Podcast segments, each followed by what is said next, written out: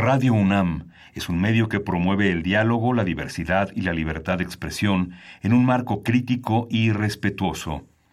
Los comentarios expresados a lo largo de su programación reflejan la opinión de quien los emite, mas no de la radiodifusora.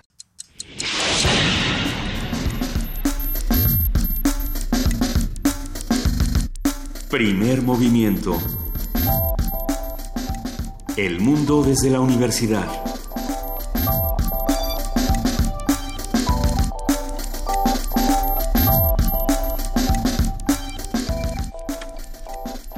Buenos días, esto es Primer Movimiento, son las 7.05 de la mañana y somos eh, Luisa Iglesias que ya regresó de sus prolongadas vacaciones, que ni tan Ah, largas, ya, ni tan ya. largas. Lo que pasa es que se sienten largas. Se sienten largas porque te extrañé, querido Sí, Miguel Ángel igualmente. Y a todo el equipo de Primer Movimiento que honroso y guerrero estuvo toda esta semana. Hay que mandarle un gran abrazo, Miguel Ángel, a la señorita Berenjena, a Berenice, Sí. que estuvo aquí como una guerrera épica y lo hizo de maravilla. Hay que mandarle todos los abrazos posibles a ella. Y por supuesto a nuestra jefa de información, Juana Inés de Esa, que se reintegra a la mesa a partir de la próxima semana. Yo los extrañé de a montón pero las noticias no dejaron de andar, no dejaron de ocurrir cosas. Yo no sé tú, Miguel Ángel, pero yo anoche decía, ya mañana es jueves, va a estar todo más tranquilo.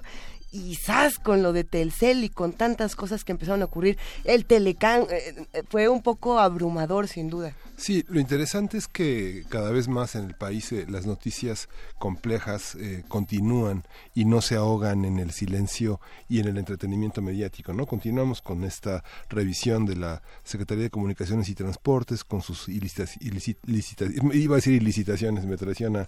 Pero son, sí, pero son solicitaciones irregulares, este continúa el tema del socavón, continúa el tema de la impunidad y hoy prácticamente continúan muchos temas, uno de los primeros que vamos a tratar en la, en la primera nota del día, porque el Tratado de Libre Comercio entra en su en una fase de discusión intensa, compleja, muy, Muy rica, fuerte. y todos los aspectos que tienen que ver con el Tratado de Libre Comercio. Vamos a empezar por uno de ellos, que es la cinematografía, que eh, justamente hace unos días se celebró en el Senado, se conmemoró esa decisión del Senado en abril de tener el Día Internacional del Día del Cine, el Día del Cine Mexicano, que para muchos, no sé, gente como desde Víctor Rugal, desde Alejandro Sandoval, Sí. todo este Felipe Casals, ah, hubo una reacción generalizada de, de repudio a una, a una actitud frente a nuestro cine de franca de, de franco abandono de una Así es. pusilanimidad impresionante a pesar de que México ocupa cada vez lugares más imprescindibles en la cinematografía internacional Ahora que mencionas el tema de cine, no puedo evitar mencionar que la semana pasada escuché con muchísimo gusto esta sección en primer movimiento donde hablaron del Festival de Cine de Horror Macabro. sí eh, que me parece una gran alternativa por el género y cómo se ha tratado como subgénero, en fin, cómo se puede ver como una herramienta de paz. Ayer fue justo la inauguración de este festival. Frida Saldívar, productora de, de este programa, y una servidora nos fuimos para allá. Sí. Y, y bueno, pues es una experiencia interesante ver cómo se quiere al cine, cómo se le tiene este, este cariño no solamente a los subgéneros, sino a una industria que ha sido, como bien dices, muy rechazada eh, en nuestro país y algo que decían eh, todos los participantes, por supuesto que vamos a Georgina y a, y a Edna Campos, decían, a ver, eh, ¿por qué el cine mexicano necesita que nosotros lo recomendemos de boca en boca para que se quede en un espacio, mientras que el cine de otros países, principalmente el estadounidense, ya tiene eh, asegurado, digamos, sus días en cartelera? Eso no solamente pasa con el cine de horror en México, que por cierto vi una película, se proyectó ayer en el Teatro de la Ciudad, una película llamada Verónica que a ti te va a Ah, sí. encantar, porque es de una psicoanalista que se mete en unos apuros espeluznantes. Ya, Sí. ya luego lo platica, no, no es tan terror como terror interno, pero sí, pero no, Sí. pero en fin, eh, lo, lo que justamente me llama la atención es eso, eh, es pensar, ¿por qué, ¿por qué no estamos apoyando a nuestro propio cine? ¿Y qué otras propuestas hay que no hemos alcanzado a ver porque tenemos esta gran cortina hollywoodense que no nos permite eh, investigar o rasguñar un poquito de lo que hay por debajo? Pero por lo mismo el programa de hoy va a estar delicioso. Sí, hoy tenemos, hoy vamos a, vamos a tener un representaciones del género en la industria cinematográfica de Adán, vamos a conversar con Adán Salinas, quien es director de la Muestra Internacional de Cine con Perspectiva de Género y uno de los autores de un libro que vamos a comentar, un libro muy interesante sobre las representaciones del género en, la, en las películas eh, en, un amplio contexto de, películas de la segunda mitad de este siglo. Mira que estoy tan emocionada de estar contigo esta mañana que ya hasta rompí mi audífono. Si alguien me puede salvar de mí misma en un momento más, ahorita lo cambio por otro porque ya tengo una oreja voladora. Eh, sí, esto es todo un tema. Cine con perspectiva de género. Y otro de estos temas que cada semana nos da muchísimo de qué hablar es el de historia de México, pero contado desde las otras historias. Vamos a hablar con el doctor Alfredo Ávila, como lo hacemos cada jueves. Él es investigador del Instituto de Investigaciones Históricas de la UNAM y presidente del Comité Mexicano de Ciencias Históricas. Vamos a hablar sobre liberales y conservadores, segunda parte. A ver qué tal se pone, porque la primera estuvo fenomenal. Sí, y en el concierto de, esta, de este señalamiento que hacíamos al inicio sobre el Tratado de Libre Comercio, vamos a tener esta negociación del tratado, su significado, sus alcances, con el economista Francisco Rodríguez, miembro del Consejo Editorial del Observatorio Económico de la Universidad Autónoma Metropolitana de la Unidad Azcapotzalco, y el doctor Fernando González Rojas, quien es profesor de la Escuela de Gobierno y Transformación Pública del ITAM. Aquí puede haber un interesante agarrón, y lo digo en el mejor de los sentidos. Del Instituto Tecnológico de Monterrey, perdón. Y eso, eso va a estar muy interesante. Pensar, por ejemplo, eh, cómo hay quienes están completamente de acuerdo en que el Telecán tiene que existir con ciertas reformas. Hay quienes dicen México no tiene nada que hacer ahí. Esa es una de las discusiones que se dio el día de ayer con mucha eh, rudeza. Yo en camino para acá estaba escuchando este análisis que hace parametría cada día, cada semana sobre este tema en particular. Decía los mexicanos sí quieren en un 65%, que al parecer es una gran mayoría para un tema tan delicado como este, que, nuestro país se quede dentro de las negociaciones del Telecán. Eh, habrá que ver si sí, habrá que ver si no. Yo sé que Francisco Rodríguez por lo menos tiene una opinión muy particular y Fernando González, bueno, también. O sea que va a estar buenísimo. ¿A quién le toca poesía necesaria, Miguel Ángel? ¿A ti o a mí? A ti. ¿A ti o a mí? O, uno, o uno de dos. A mí me gustaría uno de dos. Y hacemos uno rockerón, con tus gustos leonarcoenescos que tanto nos gustan. me encanta la idea. Cada jueves se vuelve jueves porque está con nosotros Alberto Betancourt. Él es doctor en historia, profesor de la Facultad de Filosofía y Letras de la UNAM y coordinador del Observatorio del G20 de la misma facultad. Sus mundos posibles esta mañana hablarán de la nueva crisis nuclear en la península de Corea. Retiembla la piedra de toque de la geopolítica mundial Sí, bueno, ah, hemos hablado en las últimas semanas de las dos Coreas, de qué significan las negociaciones o las no negociaciones y de todos los pequeños y gigantescos eh, personajes que están alrededor, desde Tailandia, China, Estados Unidos, Japón, México. Bueno, no, va a estar interesantísimo. Sí.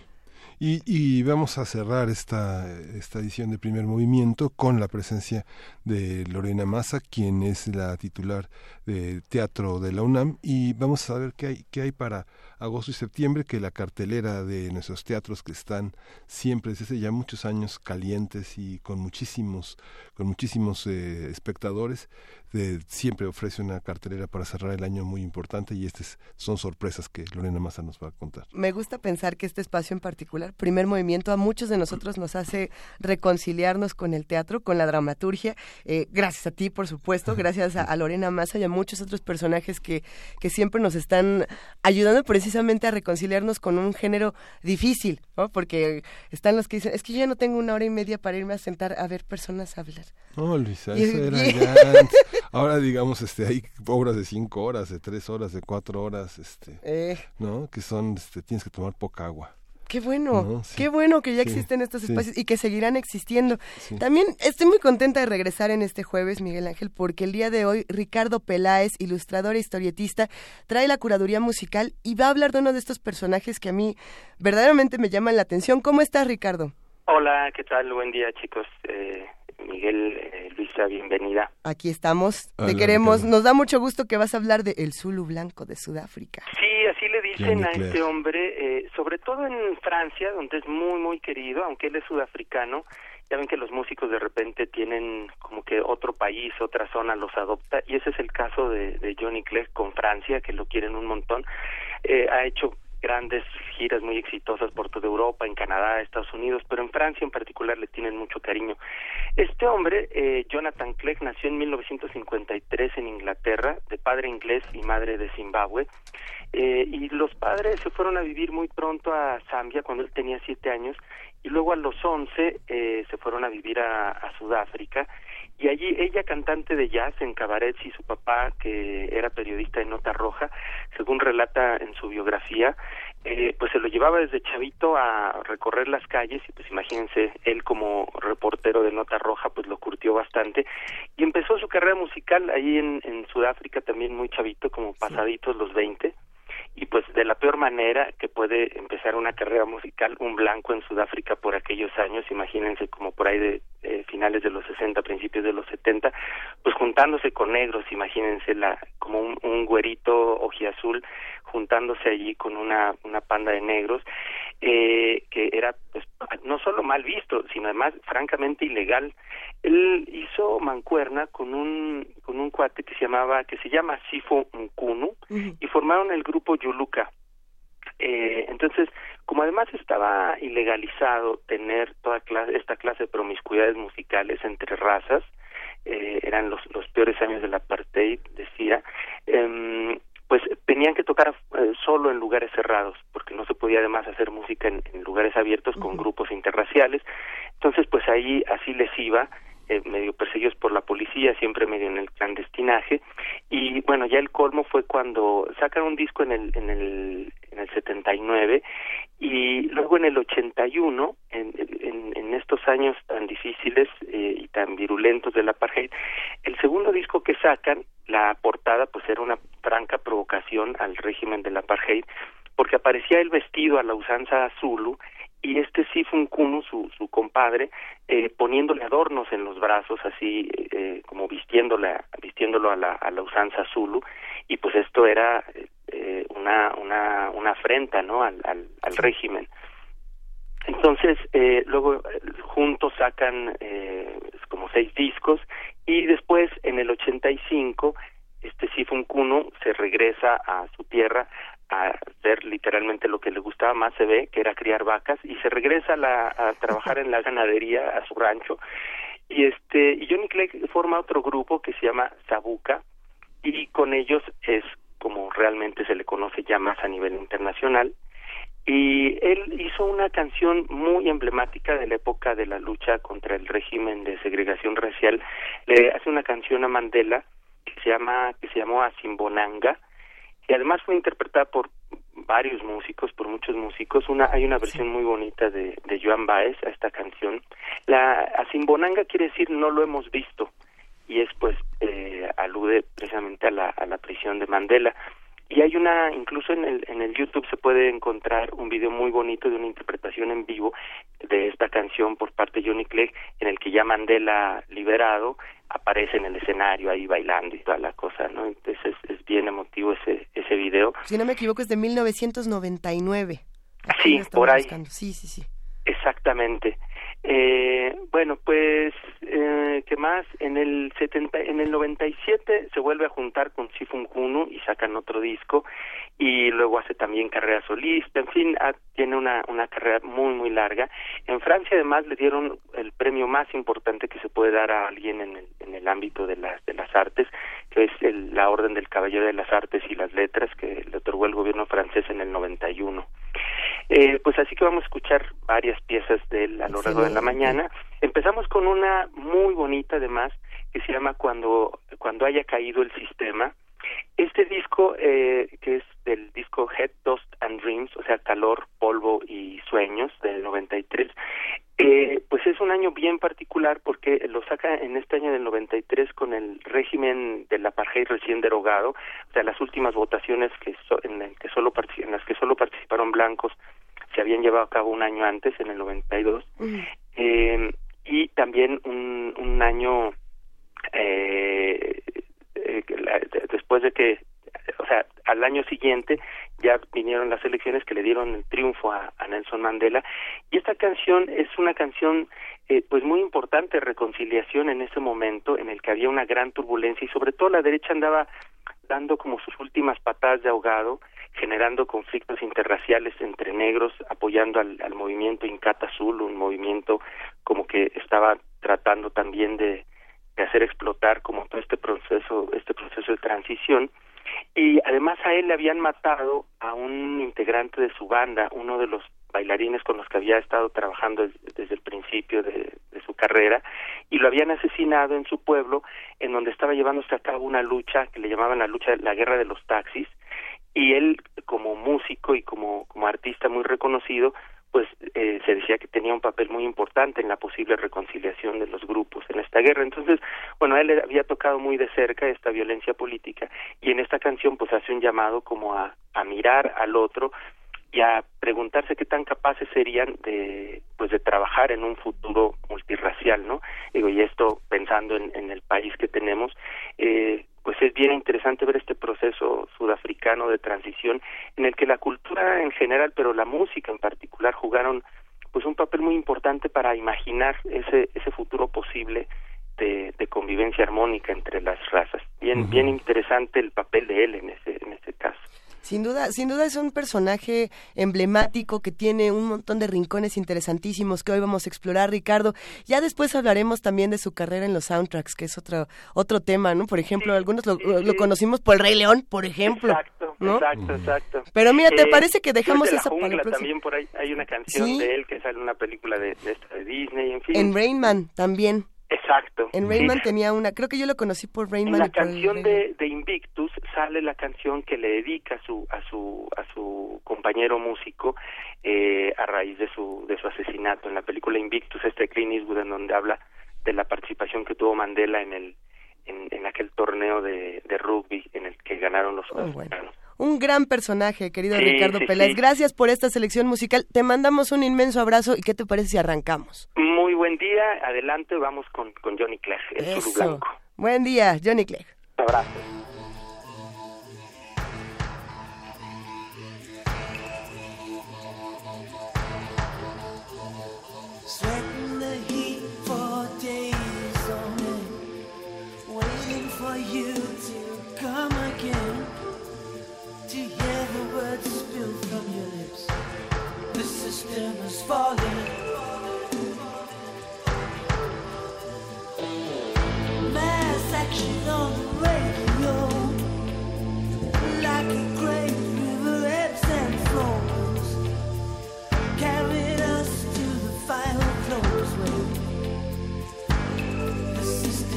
falling.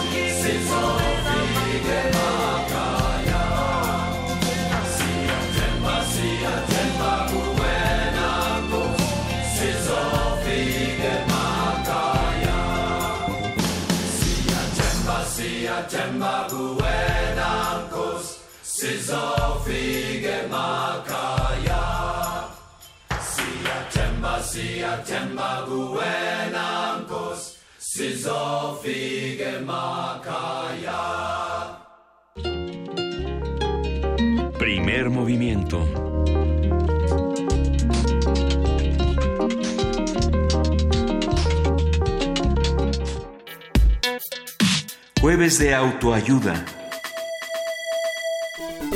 El libro Representaciones de Género en la Industria Audiovisual presenta un informe sobre elementos de estudios de género en las películas mexicanas más taquilleras del último lustro. Dividida en tres partes, esta obra incluye entrevistas a funcionarias públicas, activistas y directoras de festivales de cine que han impulsado políticas públicas con perspectiva de género, además de diversos ensayos académicos que reflexionan sobre estas representaciones de género. Y hay que decir, hablando de funcionarias públicas, que no hay tantas como uno pensaría, ¿no? Que es uno de los ejes de, de, este libro interesante a discutir. Sí. Este, justamente a partir de este, de este libro hablaremos sobre cómo vemos a hombres y mujeres y todo lo que queda en medio en el cine, dónde se colocan, para qué los usa la historia y cómo ha cambiado esto a lo largo del tiempo. Y para eso está Adán Salinas, quien es director de la Muestra Internacional de Cine con Perspectiva de Género y uno de los autores de este libro que comentamos hoy, Representaciones de Género en el Cine Mexicano. Buenos días, Adán Salinas, ¿cómo estás? Buenos días, bien, bien, bien. Gracias. Tú sabes que aquí admiramos todo el trabajo de Mick Género, nos gusta muchísimo. Y este libro plantea discusiones muy interesantes, Adán. Eh, entramos precisamente con eso. Eh, en otros años se ha discutido en el cine, en diferentes premiaciones, por ejemplo, la desigualdad eh, racial. Y, en otro, y, más recientemente se discute la desigualdad de género y es interesante pensarla en pantalla y también detrás de la misma. Pues sí, sí. Llevamos desde el 2011 con la muestra, con el festival y desde hace tres años viajando eh, a otras ciudades justo para llevar el, el festival. Ahora mismo eh, estamos en Jalapa. Ayer comenzamos actividades en la Plaza de Jalitic eh, con una función pues eh, pues eh, llena de abarrotada y de, de, gente, estudiantes de la universidad, eh, eh, gente que iba pasando, gente que se ya da cita, ¿no? Es nuestro, nuestro segundo año y creo que ayer confirmamos que nos fue re bien el año, el año anterior porque eh, ya después de que, de que acabamos la película y todo, eh, se nos acercaba gente así de, ay, son los del festival, ¿no? De, del año pasado que también, este, eh, clausuraron aquí, sí, sí, somos nosotros, Ay, maravillosos las películas, este, ¿dónde pasan, no? Así como, como buscando mucho a la gente el, el, el proyecto, ¿no? Cosa que nos parece maravilloso. Eso nos encanta. Sin duda nos gusta saber que hay buenos resultados eh, y los que estén en Jalapa hacemos la invitación a que se lancen de inmediato a conocer todo el trabajo que está haciendo la muestra internacional de, cine con perspectiva de género, MIC género. Eh, ¿Cómo entonces podemos identificar eh, este este asunto, estos temas de género en, en el cine, pensando dentro de cámara, fuera de cámara, lo que estamos discutiendo entre todos como espectadores? ¿Qué hablan, ¿De qué se habla?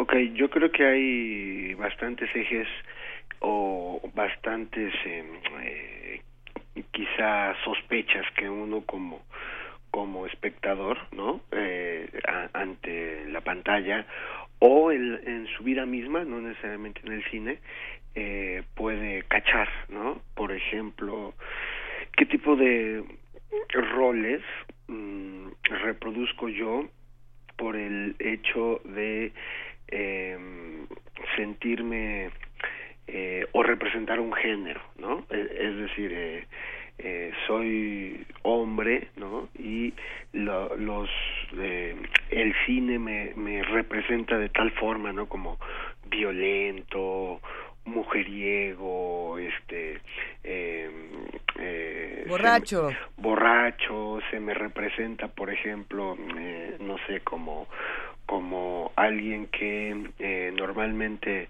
eh, desea algo, ¿no? Y lo consigue, eh, eh, o em, como empresario, ¿no? O como político, ¿no?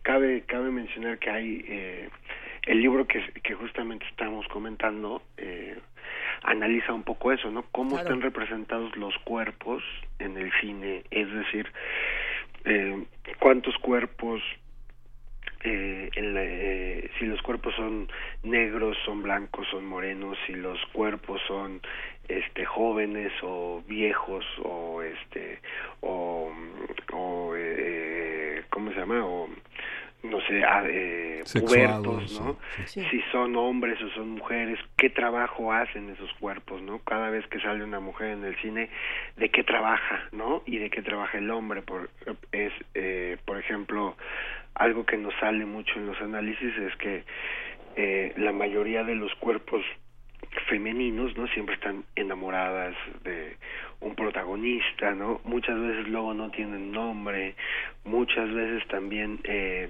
cada vez que sale un cuerpo eh, femenino, ¿no? No sabemos o nunca, nunca repara la película o la historia en darse cuenta cómo se gana la vida, ¿no? O si tiene eh, eh, casi nunca están en, en, en, cargos de poder, ¿no? Como que nunca son empresarias o dueñas de una multinacional, ¿no?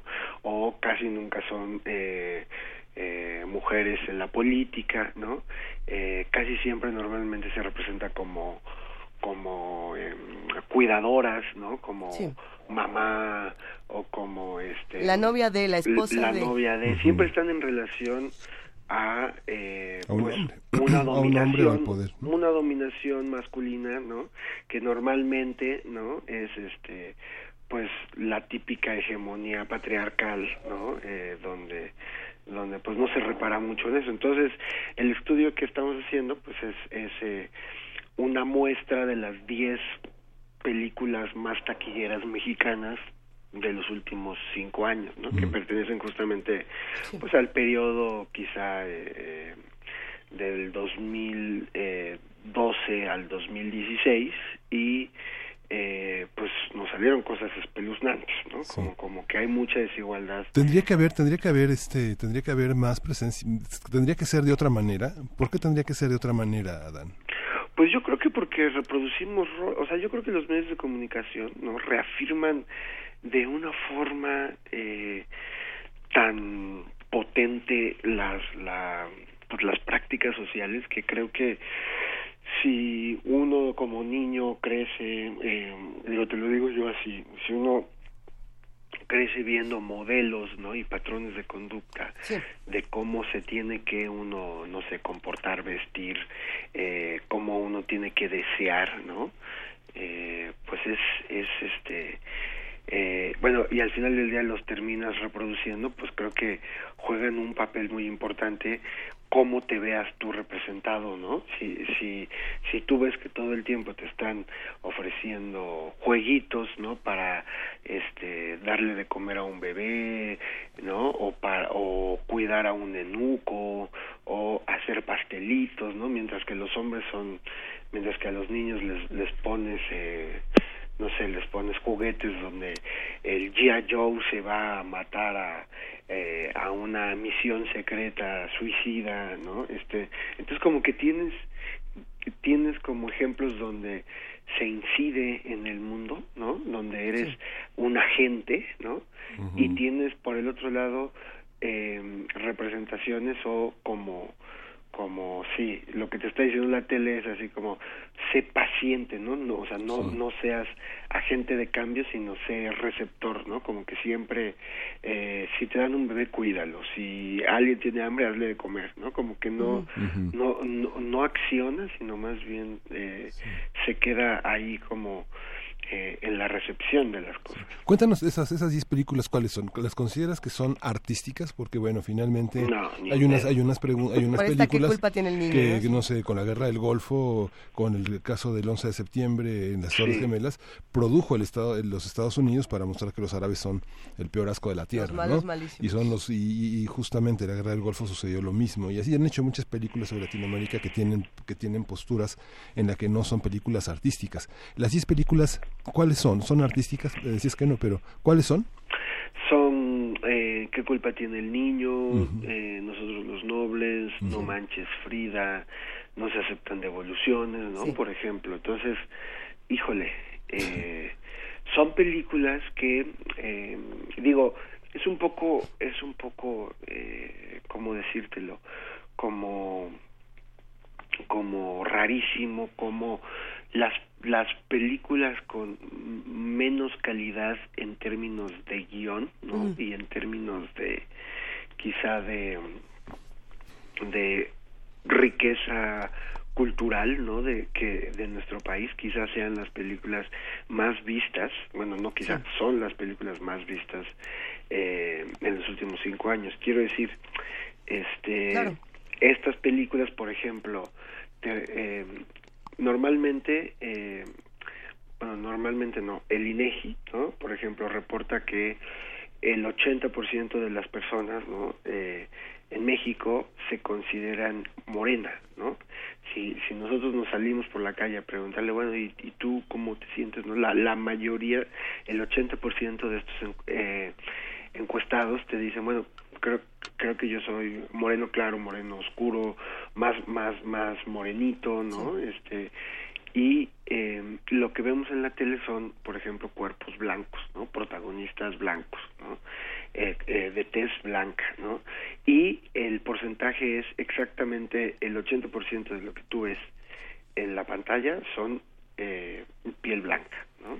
Ese tipo de cosas es como no está representando la realidad en absoluto. Pero ahí entraría una discusión interesante, Adán, y es eh, la, la, realidad no es representada porque desde la industria, desde el trabajo que se está haciendo detrás de pantalla, tampoco está siendo representada como tal. Hay una parte que me parece muy interesante en este libro donde se hace casi casi con infografía. Ahora sí que para que para todos quede claro, eh, cuántas personas trabajan, hombres y mujeres, detrás de las cámaras.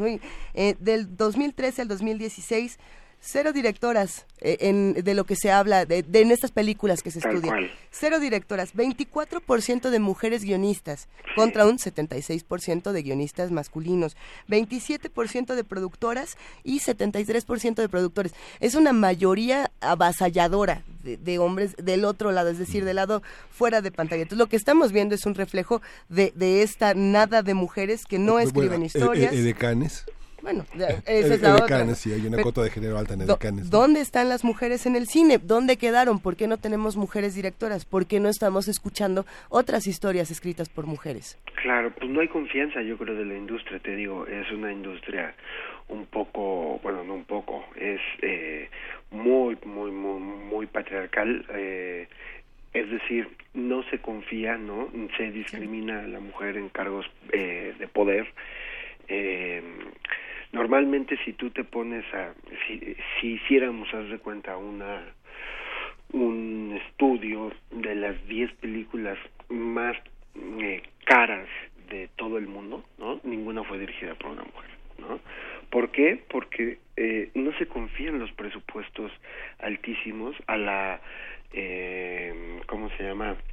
A la destreza, ¿no? Al conocimiento, a la, a la, a la a la, a la mano, ¿no? A la dirección de, de una mujer, sea producción, guion o dirección, ¿no? Y si algo nos han mostrado estudios, por ejemplo, que han hecho en Estados Unidos, el Gina Davis Institute, es eh, que cuando se incide, ¿no? Si hay hombres haciendo guiones, ¿no? Normalmente los personajes que van a salir son hombres, ¿no? Si hay mujeres haciendo guiones, va a echar mano de mujeres, ¿no? Si hay productoras, eh, eh, directoras en producción que van a armar un equipo y van a, armar todo el diseño de producción, normalmente echan mano de sus de sus eh, de sus compañeras, ¿no? De sus compañeras mujeres de la industria audiovisual compuesta por estas chicas, ¿no? Este, entonces eh, sí, a quién a quién tengas, a quién escojas para tu película, para escribirla, para producirla, para dirigirla, eh, va va a repercutir en el equipo de trabajo, ¿no? No nada más en los personajes que salen, sino en quién están haciendo eso. O que es esperarse, ¿no, Adán? Lo que lo que digamos, lo que estamos señalando es esperarse, digamos, las producciones de la televisión comercial, que en realidad es el cine que el cine más taquillero, pues son, son esas películas que no tienen ningún elemento artístico, que tal vez una de las características es que no aguantan ser vistas dos veces por quien se atreve a verlas. Es, es, algo Y yo no sé, pasa con el cine de Berman. Lo puedes ver y ver y ver en distintos periodos de tu vida y siempre dirá, dirá cosas distintas. Digamos, no se puede esperar. Si pensamos en el cine noruego, el cine islandés, el cine finlandés, está lleno de mujeres, el cine danés, el cine belga, está lleno de mujeres. Incluso hasta en, la, hasta en el cine porno alternativo hay una hay una cantidad de, mujer, de mujeres que están, que están filmando con perspectiva de género. Es, es algo pero pero en México en el DF donde son las producciones pues cero no yo creo yo creo o sea hablamos de las películas más taquilleras yo creo que eh, el cine de autor no o, o el cine, ¿cómo decirle? Independiente, ¿no? Que, que, luego no tiene nada de independencia, pero a lo que voy, a lo que voy, bueno, ese tipo de cine, por llamarlo así o situarlo de esta forma, eh, no necesariamente pues es el cine más taquillero, ¿no? O sea, hay películas de Bergman que cuando salieron, ¿no? Fueron, este, eh, eh, fracasos comercialmente, ¿no? Pero e, era el director sueco, ¿no? Apoyado por el por el este Instituto Sueco de Cinematografía. yo, yo lo que, por ejemplo, o Chaplin. Bueno, estamos hablando de puros hombres otra claro, pero yo lo que yo lo que quiero ir, o sea, lo que quiero ir con esto es que estas películas mexicanas, o sea, porque hay cine mexicano, ¿no? Hecho por mujeres, hecho em, eh, eh, desde esta no sé conciencia quizá desde este desde esta riqueza de potencial que tiene el cine pero estas películas en concreto que analizamos pues salen de esto no de hecho pues cuando te decía son películas o sea cuando me preguntaba son películas de arte te decía no. No no no son películas hechas para vender boletos meter gente a la taquilla y lo preocupante es que echan mano de estereotipos, echan mano de, de, situaciones cómicas que discriminan, ¿no? aquí la crítica es al contenido, no a que sean comerciales o no. Y no a que sean mexicanas, porque también hay, hay buen cine mexicano. La cosa es que eh, este tipo de eh, grandes producciones, ¿no? Es decir, a lo que voy, a lo que voy con esto es, hay películas mexicanas que estamos analizando que han tenido apoyos gubernamentales. ¿Qué, ¿Qué apoyos son estos? Por ejemplo, estímulos fiscales, ¿no? Estímulos que cuando uno, o sea, en México cuando uno quiere producir una película y no es eh, millonario, ¿no? Aplicas a la ley de cinematografía que tiene eh, varias convocatorias a lo largo del año, ¿no? Entre ellas Eficine, ¿no? En donde tú eh, le pides a través de una convocatoria pública al INCINE, se le pide que eh, aporte un porcentaje para producir o exhibir o, o trabajar el guion, ¿no? O sea, hay muchos tipos de convocatorias a, lo largo del año que van haciendo que la industria mexicana un poco, si, si, eres guionista, bueno, que te echen la mano económicamente en asesorías de guion, que cuando estás así en ese periodo creativo más oscuro, ¿no? Donde, donde sí eres así, este... Eh, donde no estás trabajando porque estás escribiendo y te metiste, ¿no? Tengas un, un, poco de apoyo económico, ¿no? Entonces, ese tipo de, de películas, ¿no? han tenido financiamiento público y qué es lo que qué es lo que hemos detectado que pues son películas que echan mano como te decía de eh, situaciones misóginas o que o que o que normalizan el machismo o que están discriminando o que tienen puros estereotipos sale una persona eh, homosexual no y es como la persona graciosa porque es homosexual y se mueve y tiene ademanes no este eh, eh, son sexistas las películas entonces estamos usando dinero público y lo estamos usando para promocionar sexismo, discriminación, estereotipos. Entonces, eso, ¿no? Pues no puede ser, ¿no? Eso, eso, eh, porque por un lado hacemos programas sociales, tenemos instituciones que están combatiendo eso, y luego, por otro lado, con el mismo dinero público estamos fomentándolo.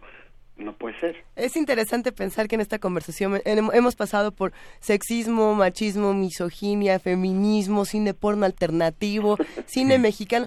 Todas estas discusiones afortunadamente las podemos encontrar en este libro que estás recomendando el día de hoy, Adán, y por supuesto en la muestra internacional de, de cine con perspectiva de género, donde encontramos ambas cosas para irnos despidiendo.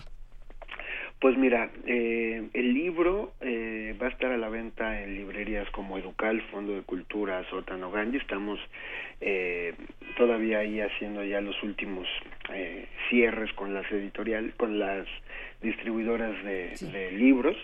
Y pues la muestra sigue. Acabamos, como te decía, de inaugurar en Jalapa y estamos eh, por comenzar hoy actividades en más de 12 sedes eh, sin embargo, si a alguien eh, le interesa, no sé, echarse un clavado en las películas, no tenemos una especie como de como de mm, eh, biblioteca de consulta, no sé si eres profesora o eh, maestro en, en, alguna prepa, universidad y necesitas material, pues eh, con gusto se pueden acercar a mi género, les recomendamos películas, les ayudamos a conseguir las películas, porque las películas no son nuestras, ¿no? Es como que hacemos una curaduría, nos llegan, las devolvemos, pero con mucho gusto eh, siempre ayudamos a la gente a eh, pues darles contactos, ¿no? Que se pongan en contacto con la directora, la productora, la distribuidora, para poder, eh, pues, un, un, poco incidir más, ¿no? En esto. Nos encuentran en redes sociales, ¿no? Que es este Facebook diagonal mi género y en Twitter arroba mi género. Nos encanta la idea, queridísimo Adán Salinas, director de la Muestra Internacional de Cine con Perspectiva de Género MIC. Y bueno, uno de los autores de este libro tan interesante que acabamos de discutir. Ya todo está en redes sociales. Te mandamos un gran abrazo, Adán, a ti y a todo el equipo. Muchísimas gracias por la, por la eh, entrevista y el espacio. Se va a poner buena esta discusión. Gracias. Hasta luego. Hasta luego. Bye bye. Primer movimiento. Hacemos comunidad.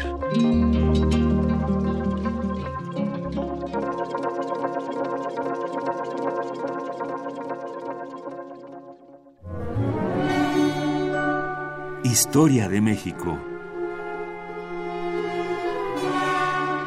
Ya está con nosotros en la cabina el doctor Alfredo Ávila, es investigador del Instituto de Investigaciones Históricas de la UNAM y presidente del Comité Mexicano de Ciencias Históricas. Buenos días. Hola chicos, buenos días. Liberadores, liberales y conservadores, segunda parte. Pues sí, quiero seguir hablando de esto. Hablamos un poco de... En episodios anteriores. En episodios anteriores habíamos hablado un poco de, Antonio López de Santana eh, y, y vimos cómo pasó por distintas etapas, es decir, eh, Santana fue republicano, fue federalista, fue eh, defensor del libre comercio, liberal en ese sentido, eh, fue un liberal radical en los años 30, después fue centralista, conservador, es decir, es, es difícil catalogar a una persona como con, con, una sola con una sola definición. Y hoy quiero hablar de otro personaje que en principio parece un personaje muy sólido, que eh, es casi la cara opuesta de Antonio López de Santana, aunque, aunque finalmente eh, coincidió con él en, su último gobierno. Y me refiero a Lucas Alamán. Lucas Alamán es un personaje eh, eh, de esos que los historiadores admiramos mucho, nos parece un, personaje muy sólido, un gran estadista, muy poco conocido, muy poco conocido porque no fue militar, porque no fue héroe de, de, nada, eh, es un político profesional, empresario. Me parece que en la Ciudad de México solo hay una calle que se llama Lucas Alamán. No, es, y muy importante. sí, y, entonces no, no, no es, por supuesto, uno de los, de los héroes del panteón mexicano. Eh, y, eh, pero Don Lucas tiene una trayectoria impresionante. Eh, si, si, vemos la cantidad de veces que ocupó cargos en el ministerio y sobre todo la solidez de, de, este hombre en sus últimos años, ya en los últimos 10 años de su vida, además, se dedicó a escribir obras de historia y esto también lo volvió eh, muy relevante para, para nosotros. Eh, él eh, escribió una historia de México que le escribió en los últimos años de su vida, pero en realidad la investigó durante mucho tiempo. Hizo entrevistas, viajó a lugares, este, consiguió documentos. Y esta historia de México es una historia de la independencia de México en realidad, eh, a partir de comienzos del siglo XIX, y el último volumen que lo trató de llevar hasta sus propios días. Es a lo mejor el volumen un poco más flojo, pero pónganle comillas a eso porque en realidad sigue siendo muy, muy, muy bueno. Y, eh, y a lo mejor es el más flojo porque como ya tiene mucho que ver con la, con la etapa que a él le tocó vivir, entonces eh, es un poco más político, es un poco más tendencioso si lo, si lo queremos ver así. Pero el resto, eh, los otros cuatro volúmenes que tratan propiamente sobre la guerra de independencia, son tan importantes que aunque tenga una perspectiva muy conservadora, muy eh, eh, eh, opuesta, por ejemplo, a Miguel Hidalgo, a Morelos lo admira, pero en términos generales muy, muy opuesta a la guerra y a la lucha revolucionaria, es, sirvió de modelo para todas las obras que se hicieron después. Es bien curioso cuando vemos ya en el México a través de los siglos el, el volumen dedicado a la guerra de independencia, está copiando casi literalmente lo que dice Lucas Alamán y lo único que hace es cambiar la opinión. Entonces, donde el Amán dice, ah, este insurgente era muy malo y era torpe, en, el México a través de los siglos se habla bien del insurgente. Pero, pero, pero es el mismo modelo, es el mismo modelo y es el que ha llegado hasta nuestros, hasta nuestros días. Y también escribió unas disertaciones sobre la historia de la República Mexicana, mexicana escrito con G, imagínense ustedes, es una cosa de la ortografía del siglo XIX, eh, sobre la conquista sobre la conquista de México y eh, es el que pone a Hernán Cortés como fundador de la patria mexicana. Eh, eh, recupera así pues una tradición colonial que veía a Cortés como, como el gran fundador de entonces de la Nueva España, pero Lucas Alamán lo, lo, convierte en fundador de la, de la nación mexicana. Pues bueno, este mismo Lucas Alamán fue además un político muy importante que también transitó por distintas etapas. Su primera actividad política fue al comenzar la década de 1820, cuando fue electo por Guanajuato, él era natural de, Guanajuato, fue electo por Guanajuato para ir a las Cortes en España. Y en las Cortes en España siempre votó de manera sistemática junto con los liberales más radicales de las Cortes. O sea, es de estos diputados que están a favor de someter a la Iglesia frente al Estado, de hacer que la legislatura sea muy fuerte en contra del rey.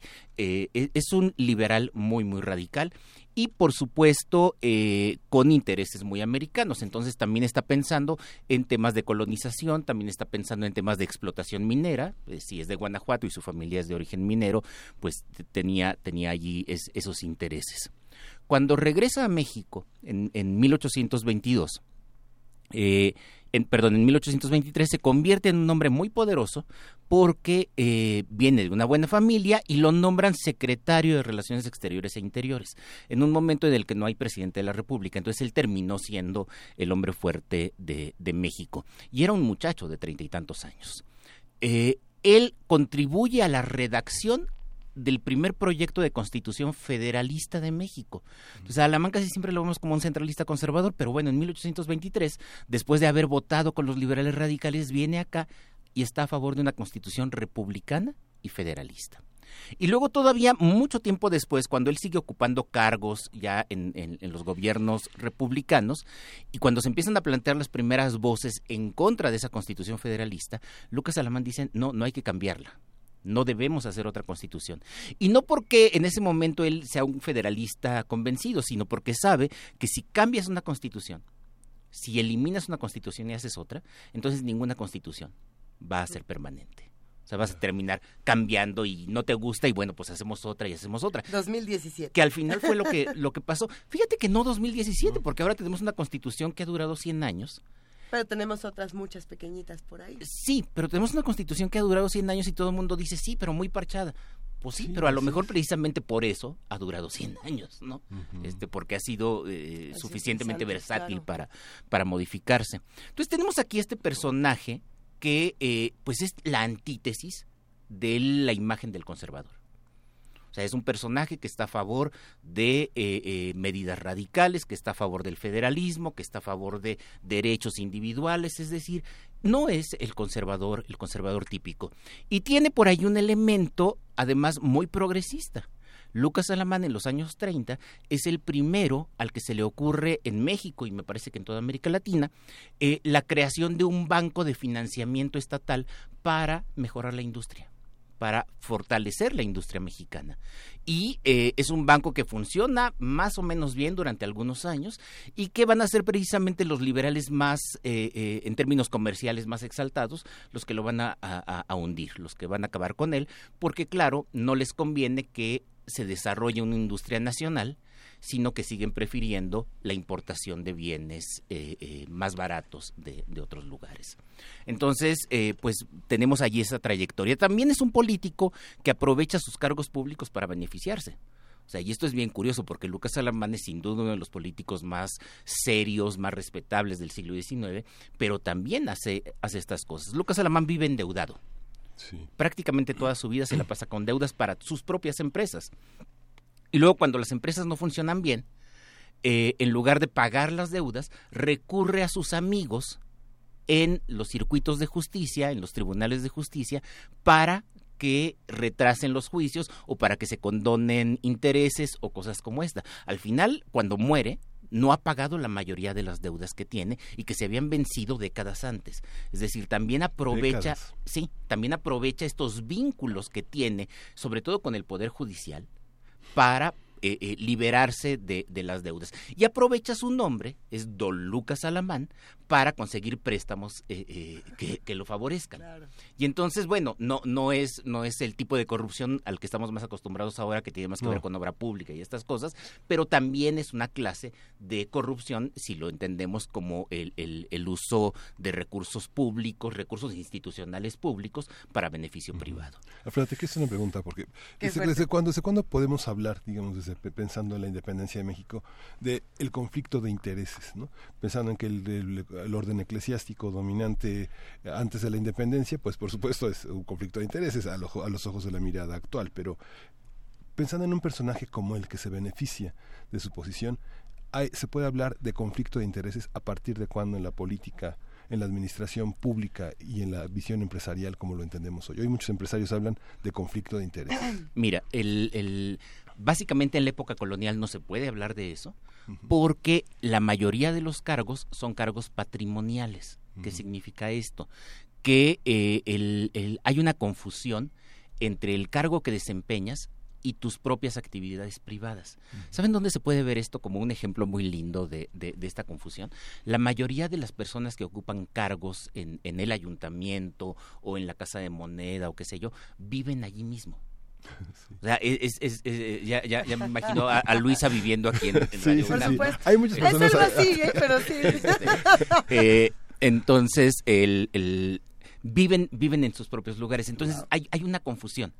Hay una confusión entre el cargo que estás desempeñando y, tus, y, y tu propio espacio doméstico. Entonces, eso es algo muy frecuente. En, incluso todavía en la primera mitad del siglo XVIII, eh, muchos de estos funcionarios no reciben sueldo los cargos de ayuntamiento, por ejemplo, no reciben sueldo. Entonces, claro, ellos terminan usando el cargo para beneficiarse eh, de, manera, de manera privada. Ah, estoy en un ayuntamiento y me encargo de eh, la introducción de granos a la ciudad, pues bueno, aprovecho ese, eso para que mis propias haciendas sean las que introduzcan el, el grano. Entonces, allí en la época colonial es un poco difícil. Pero a partir del siglo XIX, sobre todo a partir de la Constitución de 1824, empieza a haber un deslinde y eh, eh, empieza a ver el deslinde en el sentido de que ya los cargos no son patrimoniales, sino que son cargos de funcionario, de burócrata. Es cuando nace en el sentido moderno la burocracia. Recibes un sueldo y entonces te debe bastar con el sueldo para desempeñar el, para desempeñar el cargo. Por supuesto, es un tránsito lento. Por supuesto, es un tránsito lento. Yo estoy describiendo ahora lo que hizo Lucas Alamán, pero lo hicieron muchos otros. Pero si se fijan, no estoy juzgando, es decir, no estoy diciendo, ah, estuvo mal, porque es un momento de, de tránsito, entonces es muy difícil todavía catalogarlo. El hecho es que Lucas Alamán nunca fue enjuiciado por ninguna de estas cosas. Eh, eh, eh, hay otros personajes que sí. Él no. Él, él no. Hay otros personajes que sí, porque lo que hacen es como más descarado. Se apropian de haciendas, se apropian de, de propiedades eh, Antonio López de Santana es, un caso, es un caso típico. Hay un montón de propiedades en Veracruz que aprovecha sus cargos políticos y militares para quedarse con esas propiedades. Entonces parece más descarado y entonces allí sí hay procesos. En el caso de Alamán no, en el caso de Alamán es como, como bien decía Miguel Ángel, un conflicto de interés que todavía no está tan regulado. Con esto nos vamos a quedar esta mañana porque ya nos dieron las ocho, queridísimo Alfredo Ávila. Eh, la próxima semana nos echamos una tercera parte o, ya nos vamos a otro tema. Vamos a hablar de otros temas. Yo, tengo, es que yo quiero hablar de constitución y constituciones, ya que salió por ahí. Si algún día se puede, lo, tocaremos. Sí. sí, bueno, pero eh, estoy segura de que muchos de los que están aquí con nosotros en primer movimiento se quedaron con muchas ganas de seguir escuchando y de seguir charlando contigo. ¿Dónde te encontramos? Twitter, eh, Facebook. Twitter, alf-ávila- es lo más es lo más fácil. Y busquen busquen en internet. Hay una página web que, que no siempre renuevo alfredoavilahistoriador.com donde hay algunas entradas de blog y cosas como esas. Excelente. Millones de gracias doctor Alfredo Ávila. Nos escuchamos el próximo jueves. Gracias. Primer movimiento. Hacemos comunidad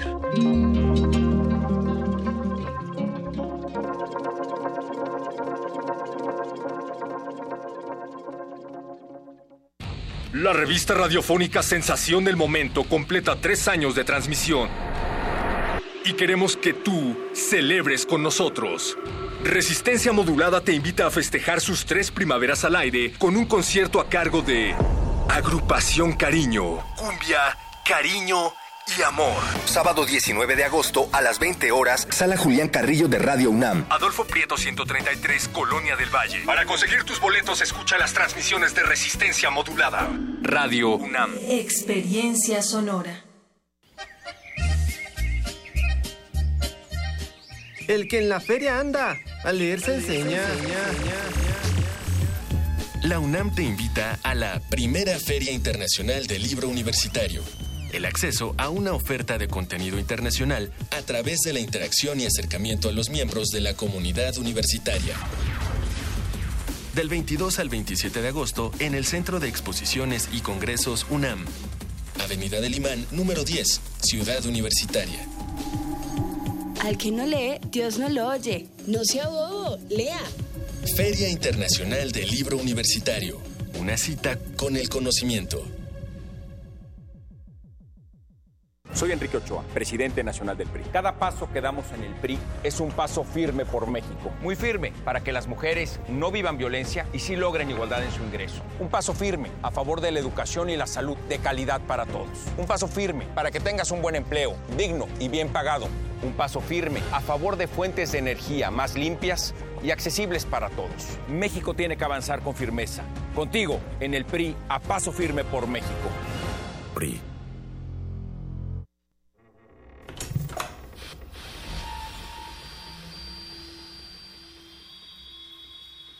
En Macabro nos preocupamos porque pases momentos llenos de angustia y terror. Por ello, en esta decimosexta edición del festival, creamos un ciclo de cine de posesiones demoníacas, el cual contó con la curaduría de cuatro de los ocho demonios más comunes en las posesiones corporales: Dibuk, Nefilim, Preta y Jin. ¿Quieren conocer las películas? Muchas películas de posesiones se desarrollan en conventos. Tal es el caso de Agnes of God, To the Devil of Daughter, Madre Juana de los Ángeles, y la mexicana Satánico Pandemonium. Diversos problemas domésticos entre familiares y amigos son ocasionalmente provocados por la presencia de demonios, como lo podrán ver en las cintas The Book, It's Alive y el clásico de Andrés Zulavsky, Possession. Por último, las brujas no pueden faltar si hablamos de posesiones, y en este ciclo de macabro, ustedes podrán disfrutar de Antichrist y de Witches. No se lo pueden perder. Lleven una cruz y mucha agua bendita. Macabro se deslinda de toda responsabilidad relacionada con las posesiones demoníacas que este ciclo pueda generar en el espectador. Macabro Decimosexta edición del Festival Internacional de Cine de Horror de la Ciudad de México. Cineteca Nacional, La Casa del Cine, Cinematógrafo del Chopo, Laboratorio Arte Alameda, Museo Panteón de San Fernando, Museo Archivo de la Fotografía, Cine Tonalá, Biblioteca de México y el Teatro de la Ciudad Esperanza Iris. Consulta todos los detalles de esta y otras actividades en macabro.com.mx.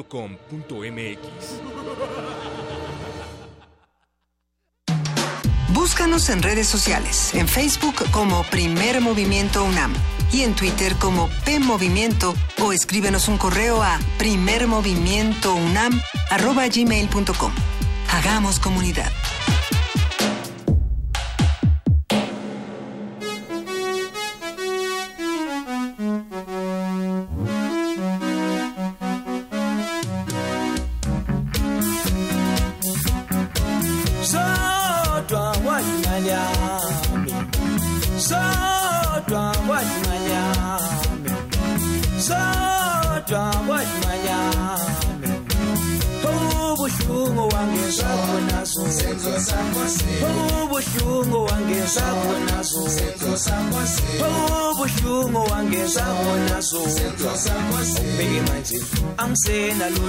prezenzo zako polisi yamjalo wotosoto komsiya kama pasi ezinyawo katela amaphulo ezithathu.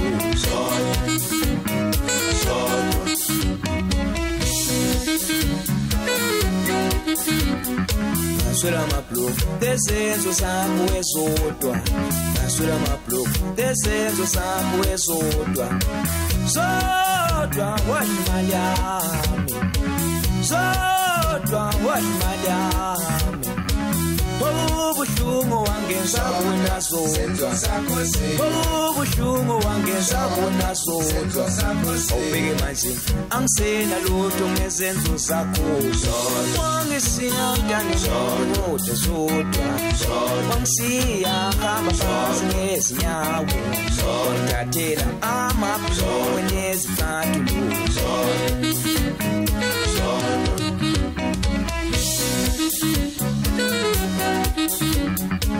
So don't wait, my time. So don't wait, my time. So don't wait, my time. Oh.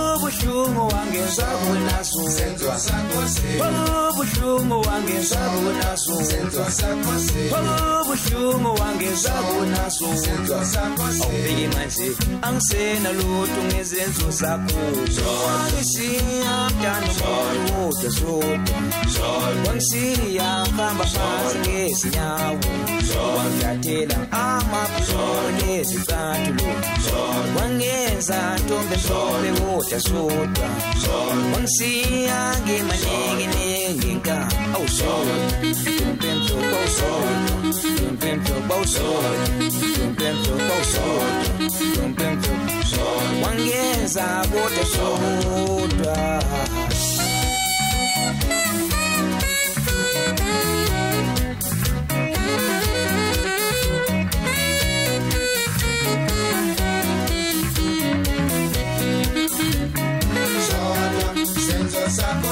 kwangisihamda nomuntu wodosodwa senzo sakho sinoyishiya hamba phansi ngezinyawo senzo sakho sibamthathela amabulungwe nezicathulo zona senzo sakho sinoyishiya ngemaningi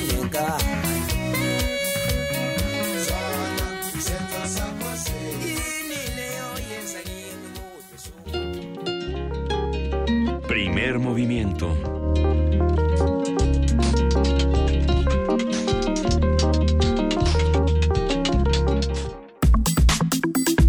Nota del día. México, Estados Unidos y Canadá comenzaron ayer en Washington la primera ronda de renegociación del Tratado de Libre Comercio de América del Norte. Los representantes de estos países ofrecieron una conferencia conjunta. Robert Lightser, representante de la Casa Blanca, manifestó que la administración de Donald Trump quiere mejoras mayores en este acuerdo y no simple, simples cambios cosméticos o de modernización. Es que estas declaraciones han sido muy fuertes. A ver, el objetivo, dijo, es cumplir las, de, las, las promesas de campaña de recuperar empleos que se han perdido por culpa del Telecán y el regreso de las empresas que se habían ido a otros países en búsqueda de mano de obra barata. Sobre todo, Trump ha acusado al Telecán por el déficit comercial con México de 60 mil millones de dólares. ¿Será?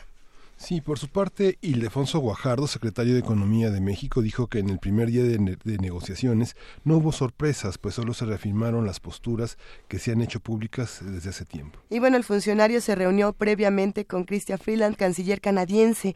Algunos gobiernos han señalado su oposición a la eliminación del capítulo 19 del Telecán, mediante el cual se dirimen las disputas por denuncias de dumping, prácticas injustas de comercio, laborales y de medio ambiente. Esta primera ronda terminará el domingo la siguiente ronda de negociaciones se realizará el martes este, este mes de septiembre en la Ciudad de México. Bueno, vamos a conversar de cómo llegamos a la negociación del tratado, de, quién está a cargo de esta negociación, cómo se entiende esto en vísperas de cambiar de gobierno y las opciones que tenemos. Ya están eh, con nosotros en la cabina para discutir este tema Francisco Rodríguez, quien es miembro del Consejo Editorial del Observatorio Económico de la Universidad de la Guamas Capozalco, y Fernando González Rojas, profesor de la Escuela de Gobierno y Transformación Pública del Instituto Tecnológico de Monterrey. Buenos, buenos días a los dos. Muchas gracias por estar con nosotros. ¿Qué tal? Buenos días, gracias por la invitación. ¿Nos escucha esperando? Muy, muy buenos días, eh, Luisa Miguel Ángel, gracias. Un gusto ah, que, nos, que nos acompañen. Este es un tema y ya nos imaginábamos sus voces desde ayer eh, y todo lo que, todas las discusiones que se van a armar eh, definitivamente ricas. Pero a ver, ¿cómo, ¿cómo arrancamos? Fernando González Rojas, ¿cómo podemos arrancar esta discusión? ¿Qué esperamos de una negociación como esta? Yo creo que se ha dicho mucho en distintos medios, pero es una verdad. Yo creo que eh, esta negociación es un reto tanto para México como para las otras dos partes del Telecán, eh, pero es también una oportunidad. Todo depende de cómo se lleven a cabo las negociaciones cuando le llamamos un área de oportunidad, peligrosamente nos ponemos aquí a temblar todos un poco. ¿Telecán o no Telecán?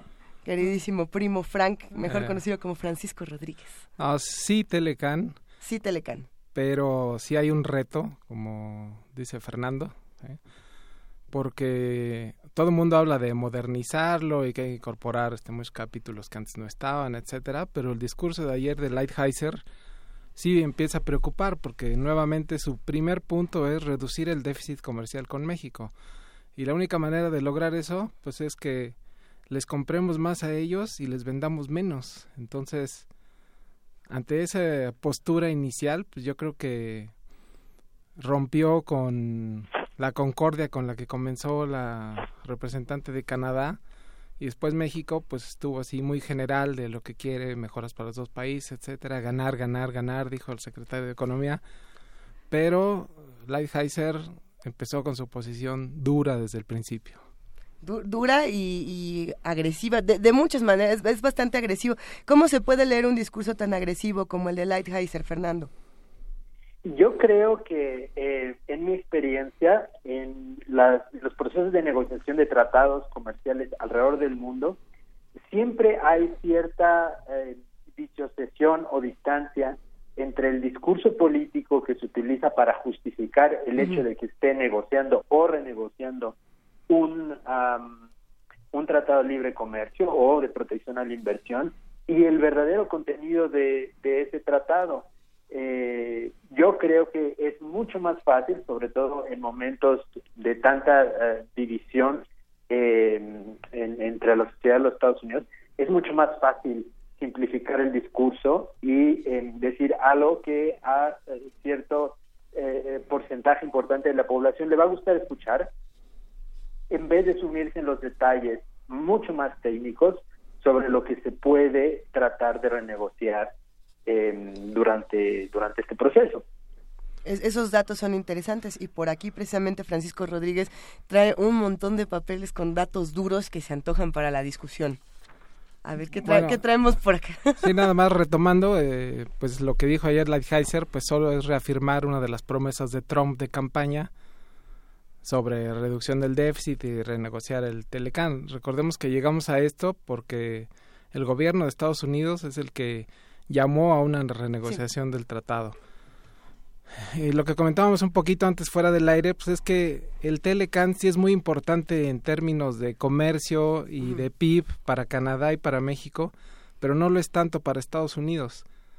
Por ejemplo, en términos de PIB, para México el comercio Telecan, las exportaciones representan el 30% de nuestro PIB.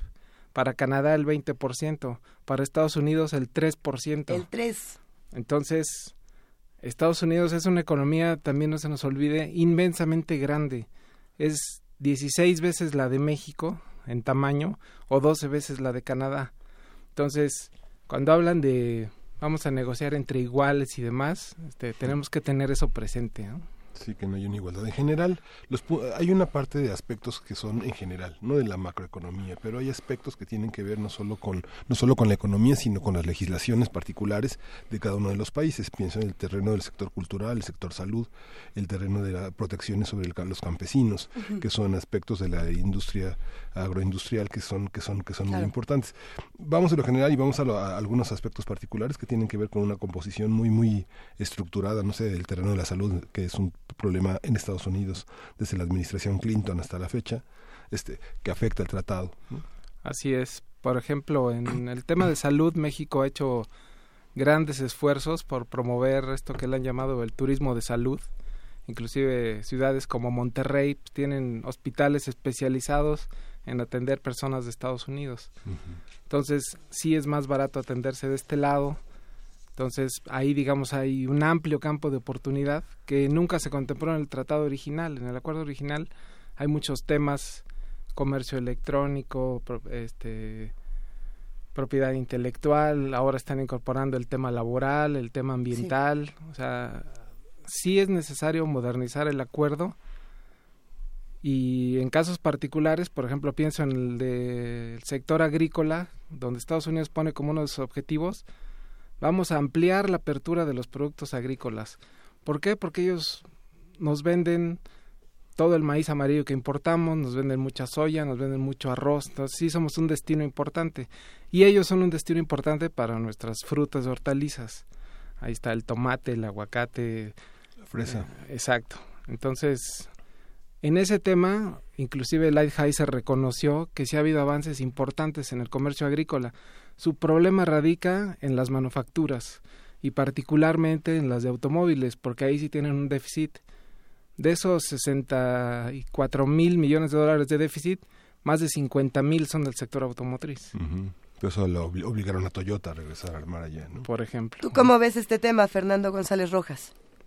Yo creo, eh, estoy de acuerdo. Eh, creo que hay, eh, a, a, partir de la lista de temas que se quieren negociar. Creo que hay algunos que son más favorables para México y algunos otros que son más favorables para las otras partes. eh, el tema de servicios, por ejemplo, efectivamente coincido que debería haber mucho más eh, apertura para eh, poder prestar servicios eh, tanto en nuestro territorio como para enviar personas a prestar servicios en los Estados Unidos eh, sin tantas restricciones. Eh, eso es, clarísimo para mí. Eh, sin embargo, también un, hecho que es innegable es que varias industrias en los tres países se han beneficiado enormemente a partir del Tratado de Libre Comercio. Y eso tiene que ver con la integración comercial.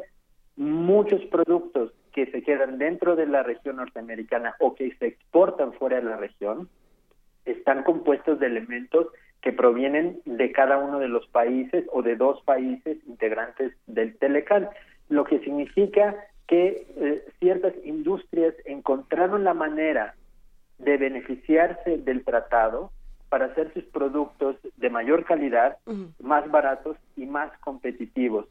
Eh, y este es un, un, beneficio innegable para las tres partes. Em, eh, un ejemplo es la industria cárnica la industria cárnica, tanto en Estados Unidos, Canadá como en México, se ha beneficiado de esta integración de una manera impresionante. Hoy, por ejemplo, eh, la carne que se consume en, Estados Unidos eh, no proviene necesariamente de eh, animales que fueron criados dentro del territorio de Estados Unidos. Muchas veces, precisamente por la integración comercial que existe y por los beneficios que derivan del Telecán, ese, ese animal nació en uno de los países NAFTA, creció en otro y fue finalmente sacrificado en otro país. Eh, esto se debe a precisamente aprovechar las ventajas que tiene el Telecán, a ofrecer productos de mejor calidad y a mejor precio. Entonces, yo creo que hay que tener muy claro que efectivamente el tamaño de las economías no es el mismo y por lo tanto México juega un rol eh, un poco más vulnerable que el de sus socios comerciales. Sin embargo, esto no significa que México no tenga fichas de negociación. Definitivamente eh, las tiene. Eh, y yo creo que en ese sentido tal vez el, el, el, discurso de, de Lighthizer puede ser hasta cierto punto intimidante, pero yo no creo que refleje eh, eh, una ventaja absoluta de los Estados Unidos con relación a los otros dos socios comerciales. Sí, de hecho es importante recordar que el comercio pues, se realiza entre entes privados, o sea, los gobiernos están haciendo los acuerdos, pero realmente pues van a ser privados los que exportan, los que importan, etcétera. Y es importante recordar que en Estados Unidos lo, una, varias agrupaciones de productores agrícolas le escribieron al presidente Trump pidiéndole que no le moviera nada al acuerdo en el tema agrícola. Y un grupo de directores generales de las empresas más grandes de Estados Unidos hizo lo mismo. O sea, le dijo, todas las ventajas que hemos ganado en el comercio con México, la integración de la que habla Fernando de los tres países es súper importante en el tema automotriz, en el tema aeronáutico, en el tema agrícola. Entonces, digamos, los privados, que son realmente los que realizan los intercambios comerciales, ya le dijeron a Trump, no le muevan mucho a esto, o sea, así estamos operando bien y, vamos a ver qué pasa. Aquí hay muchísimas preguntas en, redes sociales y, bueno, tratando de resumir un poco la duda y también un poco, también, por supuesto, el rechazo que hay de muchos de los que nos escuchan a una negociación como esta. a mí me gustaría preguntarle a ambos, ¿cómo sería un, México, un Estados Unidos, un Canadá sin Telecán? ¿Qué pasaría si, si de verdad nos dijeran, pues saben que ninguna negociación, todo se acabó? Es un escenario eh, extraño que probablemente no suceda, pero podemos hablar de qué pasaría con Telecán y qué pasaría sin Telecán. ¿Podemos eh, plantear esta discusión? Sí, yo creo que sí. Yo creo que aquí Fernando nos puede aportar bastante en el tema, porque sin Telecán las reglas que eh, estarían rigiendo el comercio serían las de la OMC. Y entonces en el tema OMC, México tiene ventajas sobre Estados Unidos. O sea, nuestros productos pueden entrar a Estados Unidos con un arancel más bajo que los productos de Estados Unidos pueden empezar acá. Pero quizá Fernando nos puede ampliar un poco este tema de la OMC. Eh, Cuéntanos, Fernando. Es, absolutamente cierto. Bueno, yo creo que en términos generales eh, vivir eh, o quedarnos sin el Telecán es un resultado indeseable. Esencialmente independientemente de cuál sea el resultado a largo plazo, en el mediano plazo significaría un reajuste económico eh, y social bastante bastante duro. Eh, y yo creo que la, misma conclusión se puede aplicar también a, Canadá y Estados Unidos. En, general, creo que no podemos eh, dar un paso atrás tan grande por los costos sociales que tendría para los tres países Ahora, eh, volviendo a, la pregunta, eh, el escenario de regresar a, a, a, contar solo con las reglas del OMC y no con las reglas del Telecán, eh, ¿es, ¿es benéfico para México o no? Yo creo que efectivamente en ciertas áreas México tendría más ventajas que las que tendría Estados Unidos en el escenario OMC comparado con el escenario que existe ahora bajo el Telecán. Y precisamente es el sector eh, agrícola. Eh, bajo las reglas del Telecán, si no existiera, eh, perdón, bajo las reglas del OMC, si no existiera el Telecán, México podría imponer aranceles más altos en el, en el sector agrícola de lo que puede hacer ahora. Y obviamente eh, eso significa que México podría ser mucho más proteccionista de, este sector eh, sin el Telecán que con el Telecán. Ahora, por otro lado, México también perdería ciertas ventajas y un ejemplo claro que se ha discutido mucho en estos días es el, es el capítulo 19 del Telecán que Estados Unidos propone remover.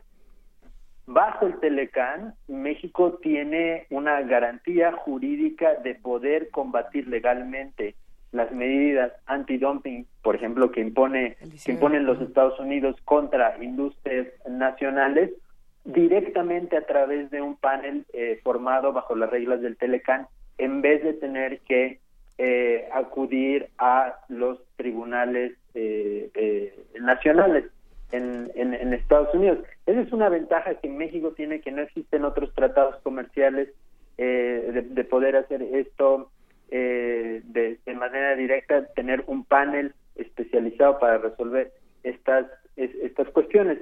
entonces hay ciertas hay ciertas ventajas del escenario el, OMC más el ECAN, eh, pero también ciertas desventajas si eh, eh, asumimos la hipótesis de que desapareciera el Telecan y nos quedáramos solamente con las reglas del OMC. Temas como tan viejos como, por ejemplo, la, la, cuestión del embargo atunero, ¿entran en las negociaciones actuales? Em, es muy es muy interesante. Bueno, yo no sé si, si desean que yo conteste primero esa pregunta. Por favor, Fernando, sí.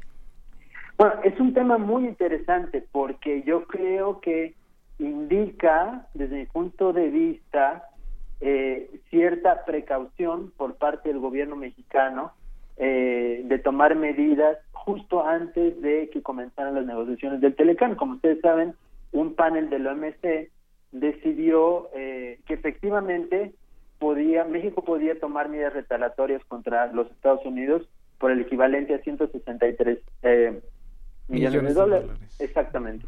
Eh, eh, esto significa que México ya tiene autorización de la Organización Mundial del Comercio para imponer medidas proteccionistas como una especie de revancha por eh, lo que Estados Unidos está haciendo con respecto al uso de la etiqueta del, fin seguro. Em, en teoría, en términos fácticos, eh, yo creo que tiene un rol el hecho de tener esta sentencia a tu favor cuando entras a la negociación. Definitivamente. En términos jurídicos o legales, yo creo que no, son dos, son dos cosas separadas. Pero tal vez lo que está tratando de hacer el gobierno mexicano es de llegar a la mesa de negociación con esta ficha eh, a la decir, bueno, recuerdas que yo podría tomar estas, estas, estas medidas eh, que, que, que, me fueron autorizadas en otro contexto. Yo creo que, eh, a pesar de que no es una cuestión que, que, pueda negociarse directamente o que pueda resolverse en el texto del nuevo Telecán, yo creo que en términos fácticos sí es algo que puede tener una influencia en el resultado de las negociaciones. Francisco. Sí, totalmente de acuerdo. Ahí están los 163 millones de dólares que podríamos empezar a, a cobrarles en el tema de las importaciones, pero yo creo que no es el momento adecuado para hacerlo. Pero volviendo a la pregunta de Luisa sobre el rechazo que hay al Telecan tanto en México como en Estados Unidos, yo creo que sí es importante recordar que el libre comercio no beneficia a todos y quizás ha sido parte de pues desde su origen de cuando nos vendieron la idea del Telecan, decían todos vamos a ganar, a pesar de que en los objetivos del Telecan solo se planteaba facilitar el comercio y la inversión, eso era todo pero se nos vendió que eso iba a ser de México un país más justo, etcétera, etcétera. Moderno. y todo eso no ha pasado. Y entonces sí hay sectores perjudicados. En México, pequeñas empresas que no están ligadas al comercio internacional, pues yo creo que están peor de lo que estaban hace 23 años. O el campo. El campo. Eh, la, la parte del campo que no está ligada al comercio internacional, porque igual tenemos un campo exitoso, pero tenemos otro campo atrasado. Igual en Estados Unidos el sentimiento de esos 700 mil que perdieron su empleo, que señaló Lighthizer, que todavía no sabemos de dónde sacó ese número. Bernie Sanders hablaba de 800 mil. Y bueno, el cinturón de manufactura de acero y automóviles de Estados Unidos sí perdió esos empleos, pero no los perdió solo ante México. Los perdió inclusive ante el sur de Estados Unidos, donde se construyeron un montón de nuevas plantas automotrices, porque porque no están ligados a sindicatos fuertes, etcétera, eran más flexibles en los costos, etcétera. Entonces, sí es muy radical decir eso es culpa de México. O sea, fue apertura comercial, entrada de China a la OMC, o sea, hay muchos factores. Sí, pero también está esta parte de la opinión completamente general de que dice, a ver, eh, los mexicanos piensan que eh, los, los en Estados Unidos son los que ganan del Telecan. En Estados Unidos piensan que son los canadienses los que ganan de todo el Telecan y en Canadá pues todo el mundo está muy tranquilo y no pasa nada, ¿no? Porque ahí todo pinta maravillosamente. ¿O no? ¿Qué beneficios o, qué eh, partes negativas podemos encontrar para Canadá? Te, lo pregunto, Fernando González Rojas. Eh, ¿Cómo ve Canadá todo este asunto? Es, muy buena pregunta. En realidad, eh, en teoría, cualquier eh, tema de negociación podría resultar perjudicial o más benéfico para cada una de las partes, incluyendo a Canadá, dependiendo del resultado de la negociación. Eh, yo creo que habría que, verificar los números de cada sector y los beneficios eh, arancelarios o de tratamiento que han recibido como consecuencia el Telecán y compararlo con el resultado de este proceso de negociación para decir quién salió perjudicado y quién no. Yo creo que una de las de, los estándares que o de una de, de las banderas que ha tomado eh, Canadá em, eh, de entrada en este proceso de negociación es no perder el capítulo 19, justamente el que hablábamos eh, del, del Telecán. Eso para Canadá y sobre todo para la industria maderera es, es muy importante. Y en realidad, bueno, también para para otros sectores simplemente como una garantía. Entonces, eh, Canadá ya dijo, eso sí, definitivamente es inaceptable, porque Canadá propuso la inclusión de este capítulo desde, eh, desde el comienzo de las negociaciones comerciales con Estados Unidos, incluso antes de que México se, integrara al, al proceso. Entonces, por ejemplo, el capítulo sabemos que es algo que Canadá no está por ningún motivo eh, dispuesto a hacer.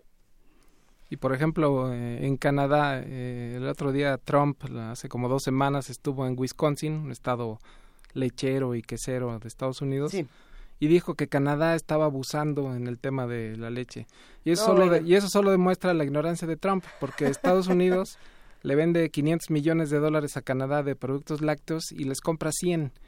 Entonces tiene un superávit, si esa es la medida que usa Trump para hacer las comparaciones, tiene un superávit lechero con Canadá, pero como estaba en, tierra de lecheros en Wisconsin, dijo, Canadá está abusando en el tema de los lácteos y vamos a terminar con eso.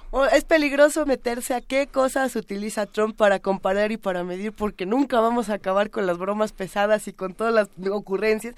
Pero es todo un tema, pensar precisamente en cómo estamos haciendo y, y creando todos estos discursos para hacer a los villanos villanísimos del mundo desde los tratados, desde la misma economía. Eh, ¿Cómo tendría que ser una negociación ideal? Ya tenemos más o menos el panorama. ¿Qué tendría que pasar, si es que puede pasar, para que todos quedáramos contentos, Fernando? ¿Se puede?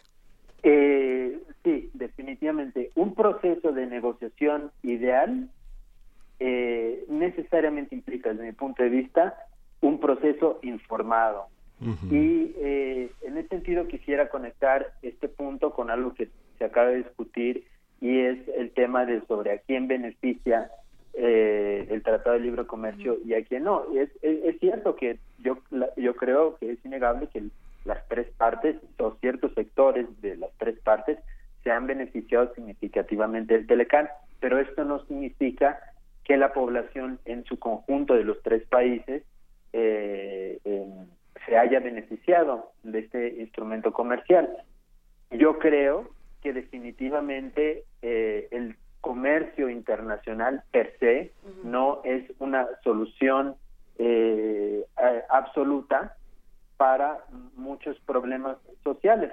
Yo creo que el, el, libre comercio puede ser benéfico para alcanzar ciertos objetivos sociales, pero no lo es todo. De hecho, libre comercio sin inclusión social, sin distribución equitativa del ingreso, eh, no significa que esa sociedad en su conjunto, eh, me refiero a la sociedad que celebró esos compromisos comerciales, se va a beneficiar. Entonces, es muy importante en este proceso de negociación tener en cuenta los costos y los beneficios no solo para eh, el sector empresarial en los tres países, sino también para otros sectores sociales. Algo que yo encuentro benéfico o, positivo de, la preparación para las negociaciones eh, que hizo el gobierno de Estados Unidos fue convocar a la participación social abierta, eh, es decir, que todos los sectores sociales pudieran levantar la mano y dar su opinión sobre lo que querían ver plasmado en el, en el Telecán. Y yo creo que eso es, es, es algo benéfico, es algo democrático y es algo que al final le da mejores herramientas al gobierno de Estados Unidos en el proceso de negociación. Creo que en nuestro país, desafortunadamente, esto no ha sido tan abierto. Sin duda alguna, el sector empresarial está participando activamente en este proceso de negociación, em, eh, apoyando a, los negociadores, eh, expresando sus opiniones, y eso está bien, eso es sin duda benéfico para, para el país, pero no todo el, o el 100% del sector empresarial está siendo eh, eh, representado o está logrando hacer que su voz se escuche en este proceso de negociación. Entonces, está algo que se, que se, que se puede mejorar precisamente para tener un proceso de negociación más informado. Y bueno, lo he, lo he dicho en ocasiones anteriores, es, es, es, un reto porque implica también el gasto de recursos públicos en el proceso de negociación, pero es, es indispensable es indispensable porque México se va a sujetar a obligaciones internacionales y tiene que medir muy cuidadosamente a qué quiere o a qué puede obligarse. Y por lo tanto, además de la participación social abierta, creo que el gobierno mexicano, los tres gobiernos o cada gobierno que se involucre en un proceso de negociación, tiene que invertir recursos para poder prepararse y llegar a las negociaciones debidamente informado, calificado y, con todo el, respaldo necesario. Y justamente este, esta, esta parte que señalas, Fernando, es fundamental porque pone en evidencia dos décadas donde los diagnósticos de las situaciones han sido desiguales. Ha habido campos de conocimiento este, totalmente abandonados y cambios culturales radicales, como por ejemplo, yo insistía al principio en la parte cultural, tanto en la parte de, cine como en la, protección patrimonial, lo que tiene que ver con servicios y la parte de salud, han sido terrenos que han cambiado culturalmente de manera muy importante, sobre todo en lo que señala, señalaba este Francisco que tiene que ver en la negociación entre iguales eh, en la que algunos mecanismos de corrupción no, no son de, de, la propia burocracia no atraviesan las negociaciones pero también otros donde la ciudadanía no no tiene grandes ventajas. Si pensamos por ejemplo en el terreno de la salud que el 40% casi el 40% de la cobertura la tiene el IMSS el 10% el ISTE eh, un poco más del 8 casi el 10% las eh, privadas y que cerca de 26 millones de mexicanos están fuera de la, del servicio de salud y que la clase media pues no accede a servicios eh, porque no hay una regulación estricta de seguros, de medidas hospitalarias, la cobertura es totalmente inequitativa y voraz, que son aspectos que tendrían que diagnosticarse de una manera más amplia y que el gobierno tendría que tener posturas, no sé si más nacionalistas, pero sí más a favor de la gente. ¿no? ¿Cómo ves, Francisco Rodríguez? Sí, y aquí hay otro tema que no hemos tocado, que hay varios puntos que se están tratando en la negociación o que ha puesto Canadá o Estados Unidos en la mesa, que son muy importantes para México. El tema de salarios y derechos laborales, transparencia, anticorrupción, pequeñas y medianas empresas, medio ambiente, derechos indígenas. Yo creo que eso está abriendo una gran oportunidad de que estos temas se discutan en México. Con o sin Telecan son temas que tenemos que resolver. O sea, el problema, Estados Unidos dice, necesitamos que se proteja mejor las inversiones de Estados Unidos en los otros países. Bueno, uno de los, o el principal problema que tenemos acá en México para frenar el crecimiento económico, pues es el tema de derechos de propiedad, Estado de Derecho.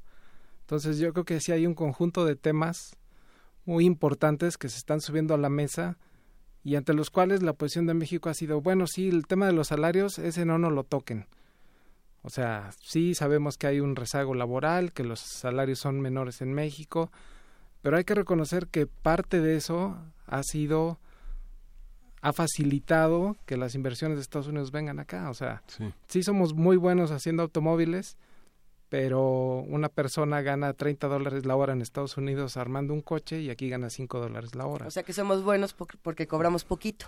Pues, somos buenos y cobramos, y cobramos eh. poquito. Esa es la cosa. ¿Qué otros temas no se están tocando, por ejemplo, en una discusión tan importante como este que deberían de estarse poniendo sobre la mesa? Pues yo creo que uno que México, o sea, en un en un tema muy osado, o sea, debería de hablar totalmente de movilidad laboral.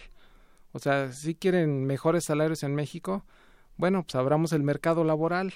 para que el flujo de personas vayan y vengan y entonces sí los salarios tienden a equilibrarse. revolucionario, totalmente, revolucionario. Así es, o sea, y seguramente, digo, Estados Unidos seguramente diría que no, pero eso es un tema súper importante que debería estarse discutiendo si aspiramos a grandes cambios. Pero ¿cómo sería esto? técnica, no sé, digo, nuestros politécnicos, toda la parte técnica de las universidades, este, que son absolutamente bilingües, ¿no? Podrían incorporarse al, al mercado norteamericano sin ningún problema. Podemos poner un ejemplo de esto nada más para que los que nos escuchan en casa digan, ok, es más o menos por aquí lo que está proponiendo el primo Frank.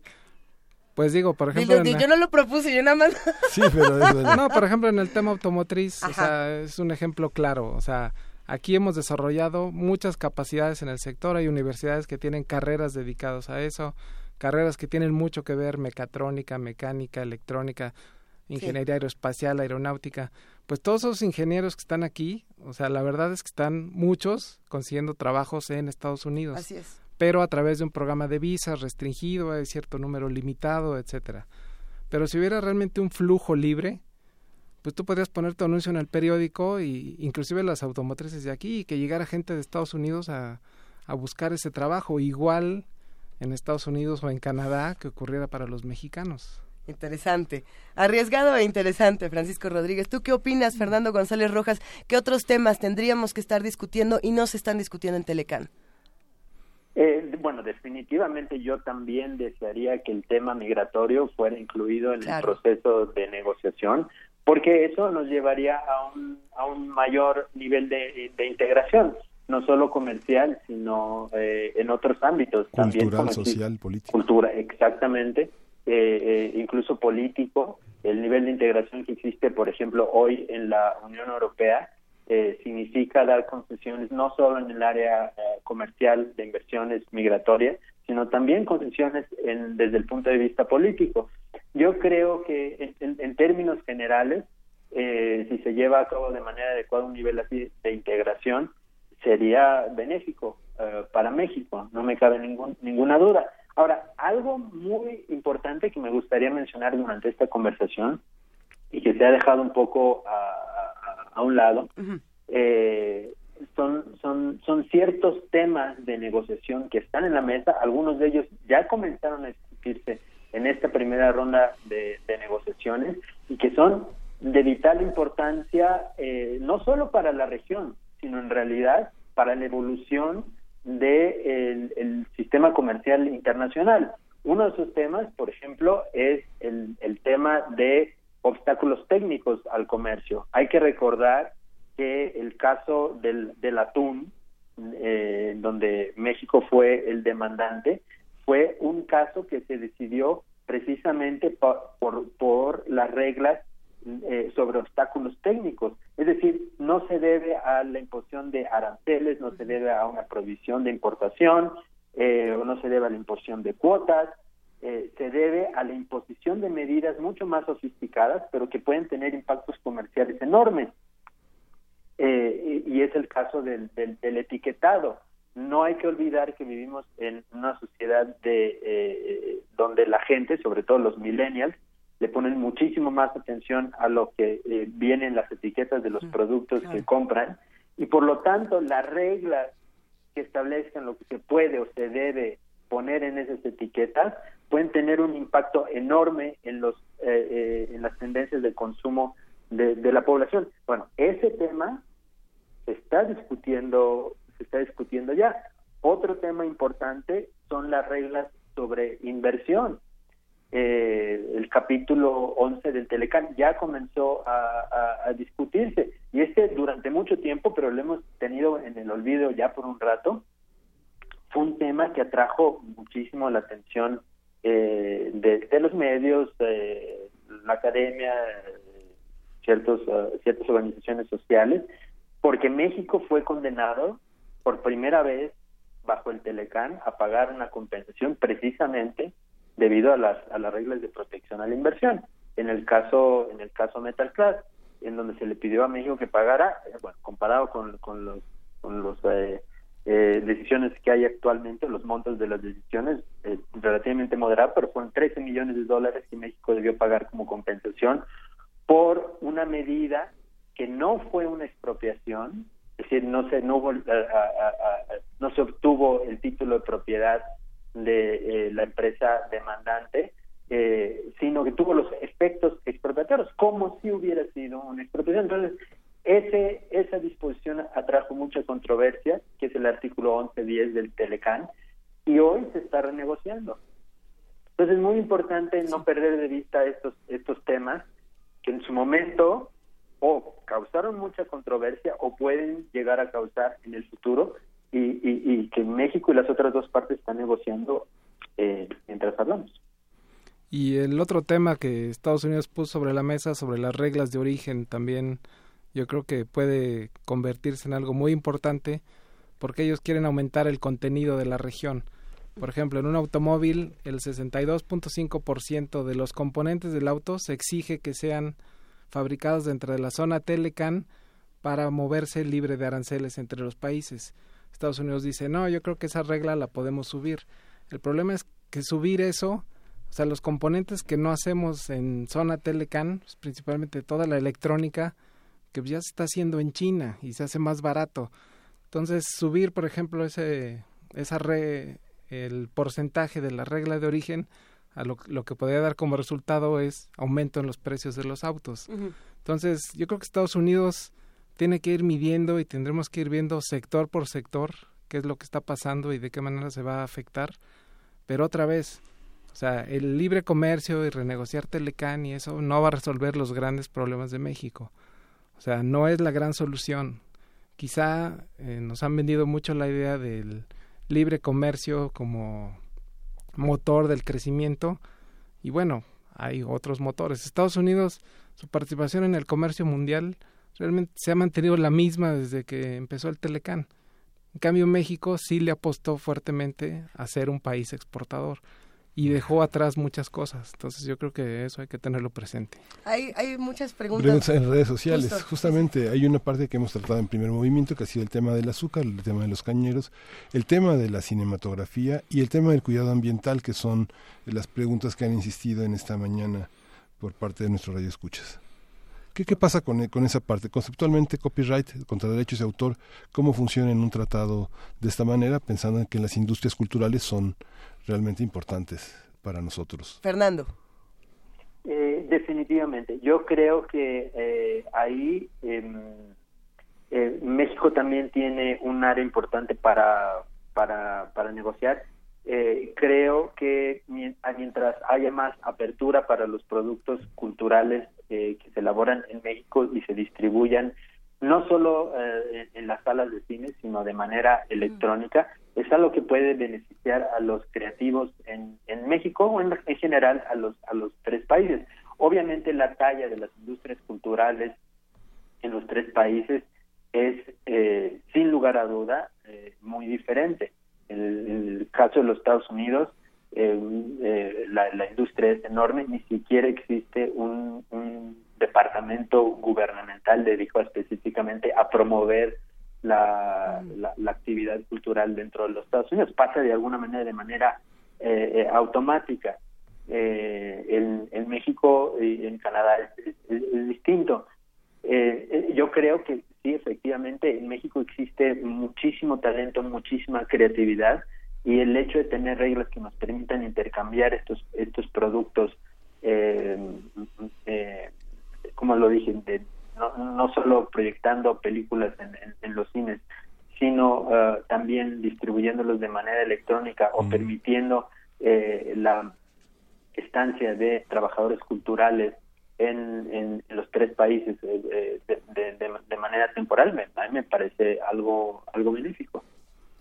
Sí, sí. Eh, perdón, nada más, como Miguel Ángel preguntaba sobre el tema del azúcar, fue la última negociación que tuvimos. Estados Unidos nos estaba investigando porque le estábamos, según ellos, vendiendo azúcar, este, haciendo dumping, o sea, vendiendo un precio más barato de lo que costaba producir acá.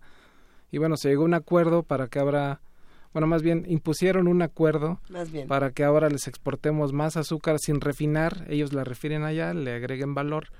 Y ese porcentaje antes era casi 50-50, era 52-48 refinada, no refinada, ahora va a ser no refinada 70, refinada 30 lo que va a implicar un costo para los ingenios de aquí que estaban acostumbrados a producir azúcar de alta calidad y ahora van a tener que exportar un azúcar de menos calidad, bueno, de menos grado de refinación para que ese proceso se lleve a cabo en Estados Unidos.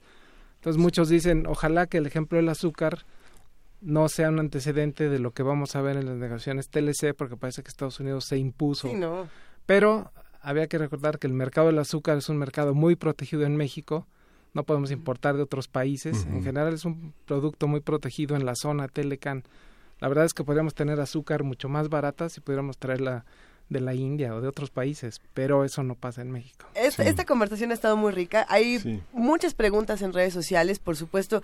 Eh, hay, seres muy enojados con el Alfonso Guajardo, con mucha, con mucha razón. También podríamos hablar de ese tema. Sobre la representatividad de los negociantes. Exactamente. Hay una, hay una parte que, bueno, finalmente no, no sé si hay algún comentario de esto, pero el Soy Leyenda pregunta en un Twitter, eh, ¿hay algún libro que haga un corte de caja del, del Telecan, Fernando o Francisco? Hay, una, hay un libro que, bueno, que esta, esta parte de la movilidad laboral es muy interesante, que ha trabajado este sociólogo norteamericano Richard Sennett desde 1976 con El declive del hombre público, que es un libro que está en Península, y con estos libros que ha publicado Anagrama, que han sido francamente extraordinarios, La corrosión del carácter, no sé si está en su brújula este libro sobre la movilidad laboral y las, y las, y las consecuencias de este, de, este, de este modelo, y este gran libro verdaderamente extraordinario sobre los aspectos locales que no entran en las negociaciones transnacionales, que son, que es este gran libro que se llama El artesano de Zenet, donde los valores locales son tan importantes. No se piensa en México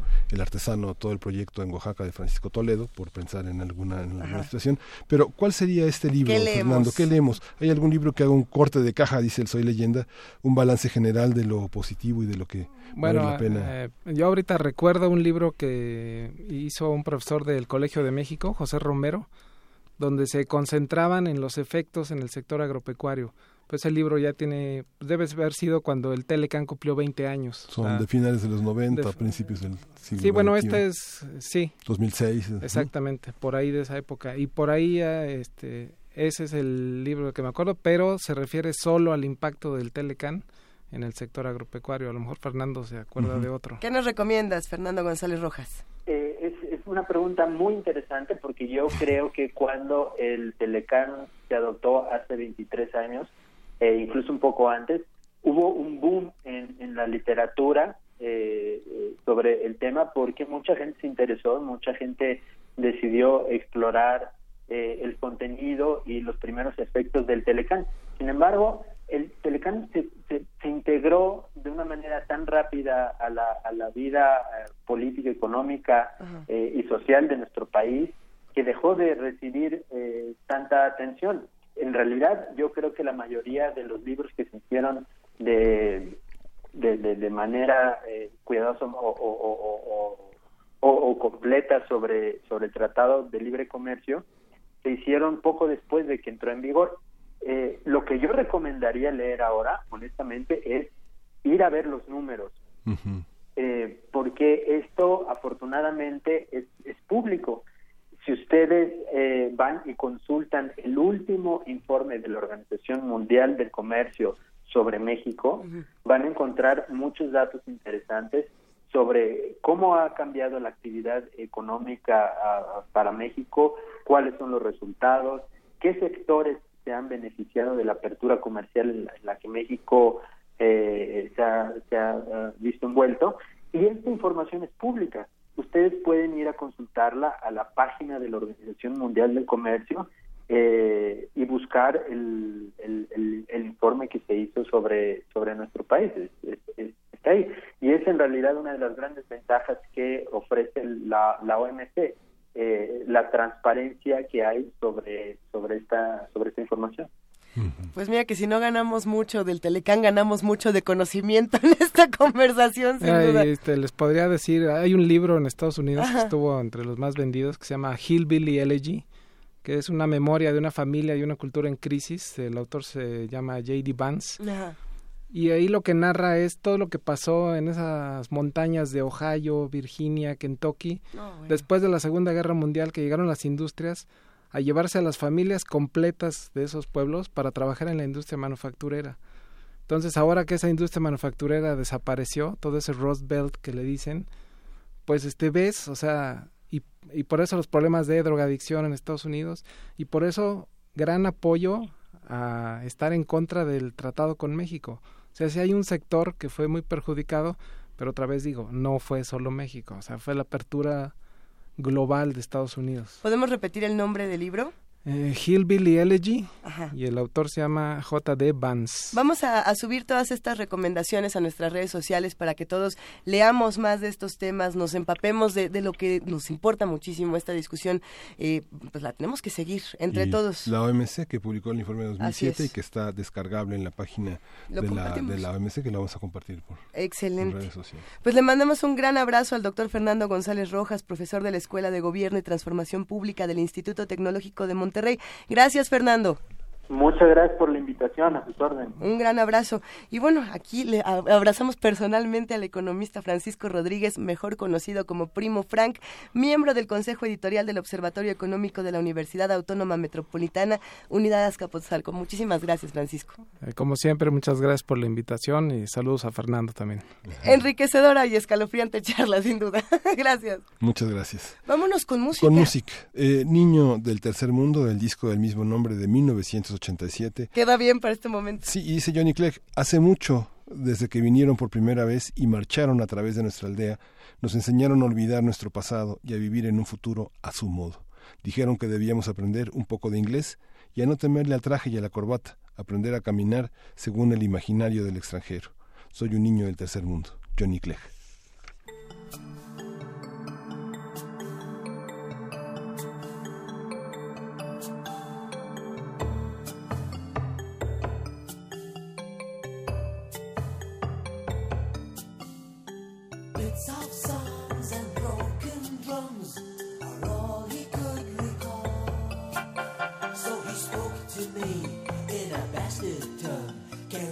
Silence of the guns.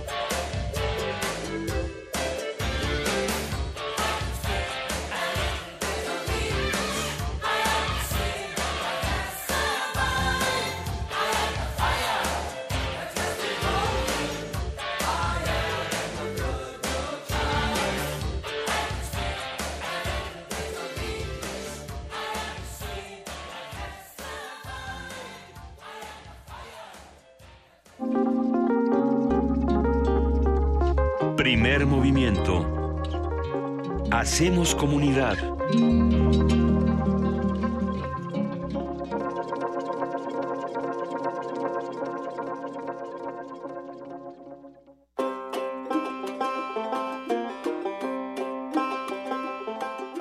En el año 2017, la República de Finlandia celebra sus primeros 100 años de independencia. Con ese motivo, Radio UNAM y la Embajada de Finlandia en México coproducen una nueva serie radiofónica.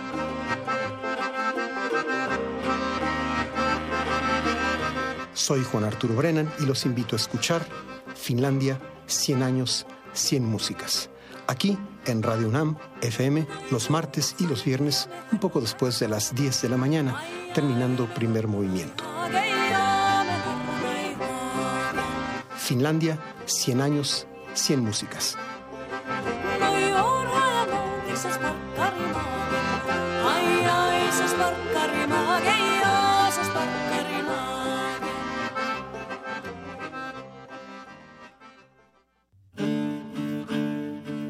Sumérgete en la música del planeta.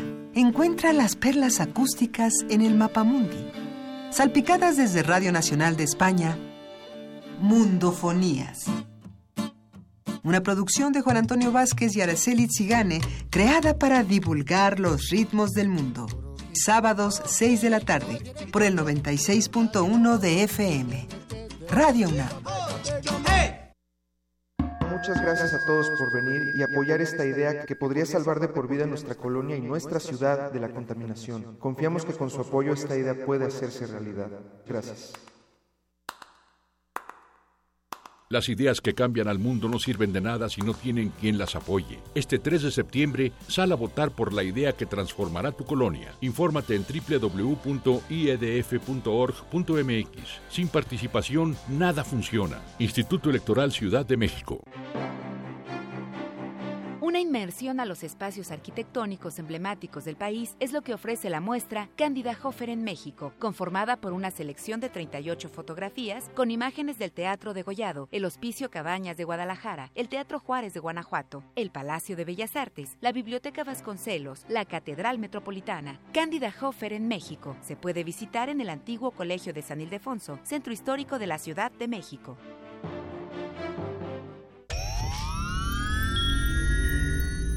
Tienes las ideas, tienes el talento, tienes la disposición, pero te faltan los medios. ¿Has tocado las puertas suficientes? ¿Has buscado las puertas suficientes? Siempre habrá alguien dispuesto a premiar tu iniciativa y trabajo duro. ¿Buscas una beca? ¿Un premio nacional o internacional? ¿Un financiamiento? Solo necesitas la orientación correcta. Bécame mucho. Toga y birrete para economías en decadencia. Miércoles, 20:45 horas, por el 96.1 de FM. Radio UNAM.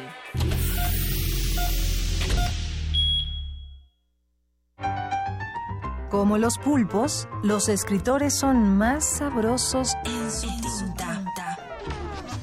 Una producción del Instituto de Energías Renovables de la UNAM. Lunes y miércoles al mediodía por el 96.1 FM. Radio UNAM. Primer movimiento. Podcast y transmisión en directo en www.radiounam.unam.mx.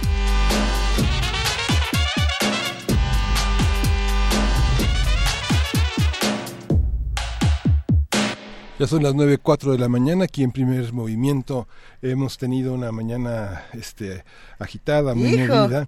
Y el tema del Tratado de Libre Comercio, comentábamos justamente fuera del aire con nuestro primo Fran, con Francisco, con Francisco Rodríguez, eh, sobre el tema del Consejo Fiscal, de- sobre el tema del endeudamiento, y platicábamos sobre cuánto cuesta un voto. Este, aparentemente este año va a ser un año de menos deuda, de, de menos deuda la posición del secretario de Hacienda que haya un consejo fiscal que regule la, la- parte de la deuda, pero tenemos el marco del 2018 en el que este, volveremos a evaluar cuánto cuesta un voto. El 85% de los electores más pobres del Estado de México votó y, y en el sector más politizado, más culto, más todo, hubo, hubo apenas el 40% del padrón. Entonces, bueno, la compra de votos evidencia, este, hace evidente esta, esta, esta fuerte inversión del gasto en, en, en materia de, de ganar elecciones. ¿no? Esta es una futura discusión en primer movimiento que nos pone un poco los pelos de punta, pero sin duda lo tenemos que tener. Tenemos que seguir discutiendo todos estos temas, querido Miguel Ángel Quemain. Eh, quédense con nosotros aquí en primer movimiento. Todavía nos faltan muchas Sí. discusiones. Gracias a todos por su participación. Ha ¿Qué sido una participación muy intensa. Eh, agradecemos que hagan comunidad con nosotros. También a través de nuestros teléfonos 5536 45 4339 4339 y a través de arroba P Movimiento en el Twitter. Así Primer es. movimiento en Facebook. Primer movimiento en Facebook. Estamos leyendo todos los mensajes, por supuesto que les mandamos un gran abrazo a todos y los invitamos a que se queden con nosotros porque, como saben, es jueves porque hay mundos posibles y también es jueves porque hay poesía necesaria.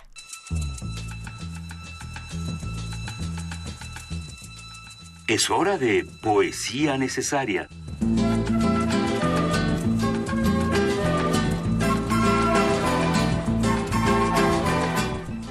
Ya tenemos aquí un poema interesante para poesía necesaria que esperemos disfruten.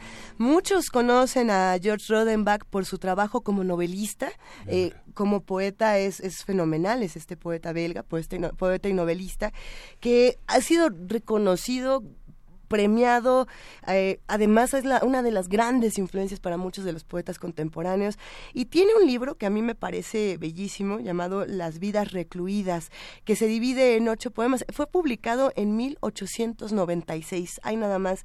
Y bueno, pues como ustedes saben, este autor siempre muy, muy apegado al romanticismo alemán, al ocultismo, a las obras, por supuesto, de Baudelaire, de, de Mallarmé. Eh, los invito a que se queden a escuchar Las líneas de la mano, que es un poema muy enriquecedor, sin duda.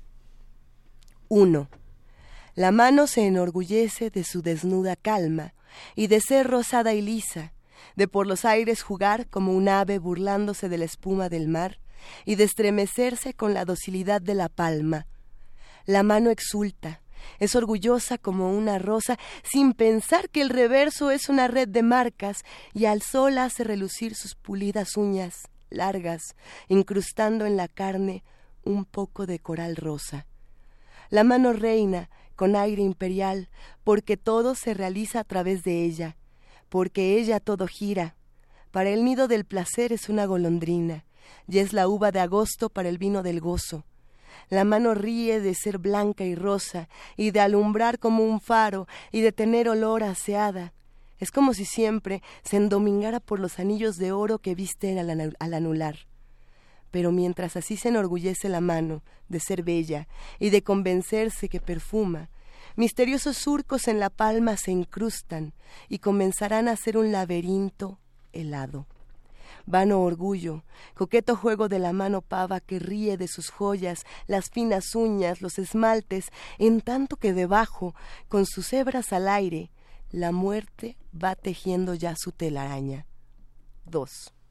Las líneas de la mano, geografía innata, son oscuros caminos del infinito venidos, hebras enredadas de un telar dormido. Ah, el extraño arabesco donde yace el mañana. ¿Qué hechicera va a leer el conjuro tan confuso, diríamos tan remoto? En la desnuda arena, riachuelos rotos, nombres en vano en un espejo de memoriado signos definitivos, aunque no descifrados, pálida maraña, caprichosas escrituras cuyo sentido se evade y huye bajo cha- tachaduras, y que no ha leído nadie familiar con el arcano. Secreto perdido del lenguaje de las líneas bellas, gracias al cual los pastores resolvieron el misterio de los astros de Caldea en un cielo azul de incienso, tras haber visto en sus manos líneas paralelas. Epílogo. Aquí toda una vida invisible está recluida. Solo ha dejado ver de ella y de un mundo tormento aquello que permite ver el agua dormida en la que la luna se posa con melancolía. El agua fantasea, brilla y parecería cielo, tanto se adorna de silenciosas estrellas. Oh señuelo de ese espejo artificial, apariencia, embustero sosiego. Bajo la blanca superficie inmóvil, esta agua sufre, antiguas penas la hielan y oscurecen. Imaginen, bajo la hierba, una vieja tumba cuyo recuerdo de la muerte, poco muerta, guarda. Oh memoria, por la cual hasta los instantes claros son dolorosos y como ennegrecidos por un fango. El agua se dora con el cielo, el coro de juncos cotillea, pero la falta de dicha demasiado tiempo ha durado, y esta agua que es mi alma, en vano pacificada, tiembla de un dolor que se diría un secreto, voz suprema de una raza que desaparece, y lamento, en el fondo del agua, de una campana ahogada. Primer movimiento.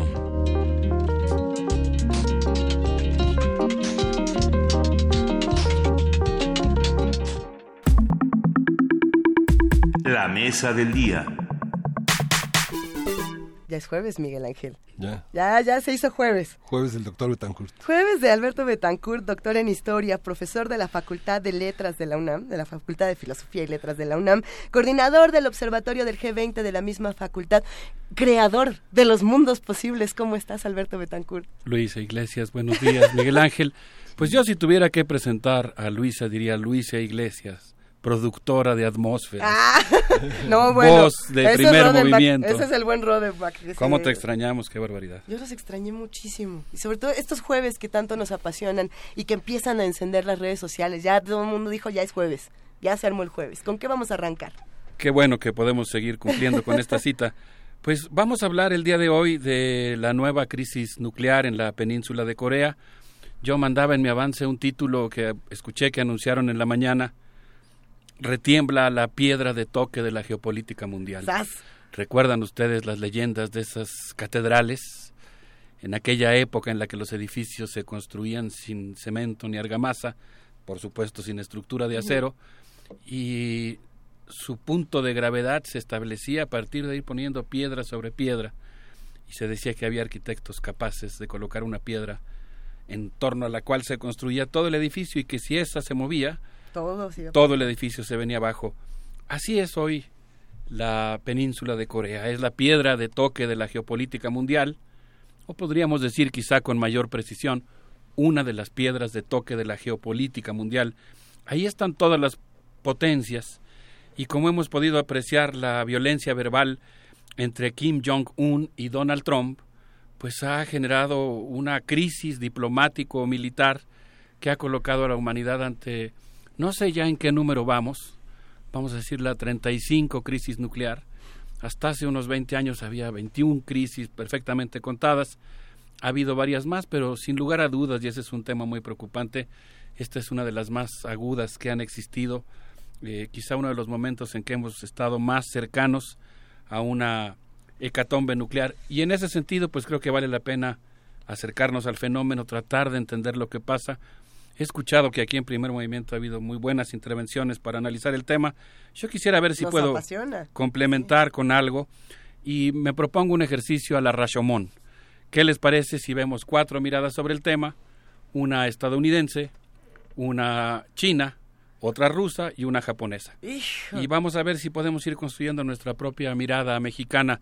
Lamentablemente el día de hoy, pero también es una metáfora de la presión a la que están sometidos los dos países, la República Democrática Popular de Corea y Corea del Sur.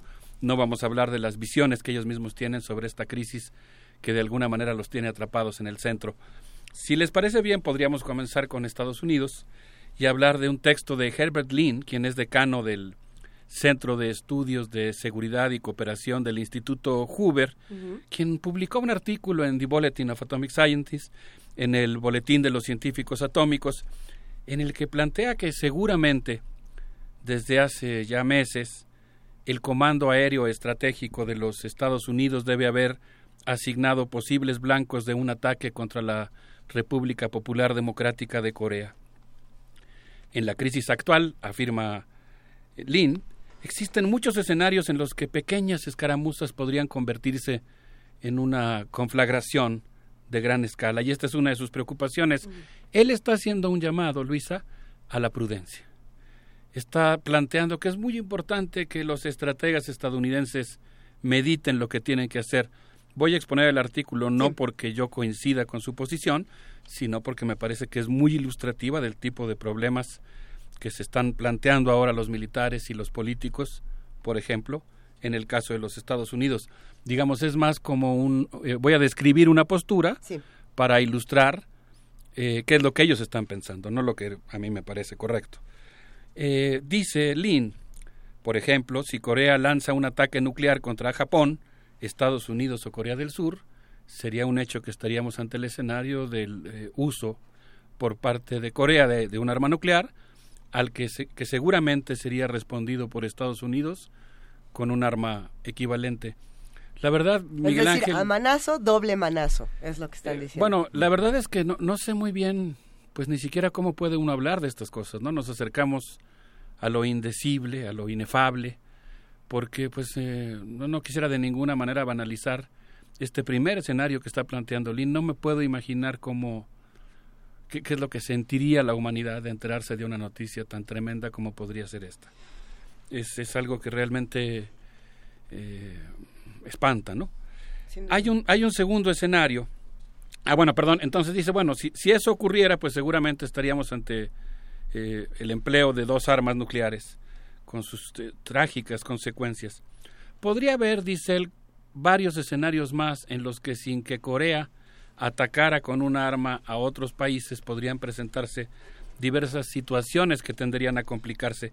La primera de ellas es el escenario 1, consistiría en que Corea lance un misil cerca de la isla de Guam y pues eh, bajo esta circunstancia probablemente Estados Unidos tendría que tomar una decisión porque no sabría si ese misil viene cargado o no. El primer escenario que está planteando Lin consiste en que ese misil no porta un arma nuclear. Es solamente un misil, eh, la- bueno, no solamente, pues ya en sí mismo sería un acto tremendo en este momento, pero digamos, es un misil que no posee ni siquiera explosivos.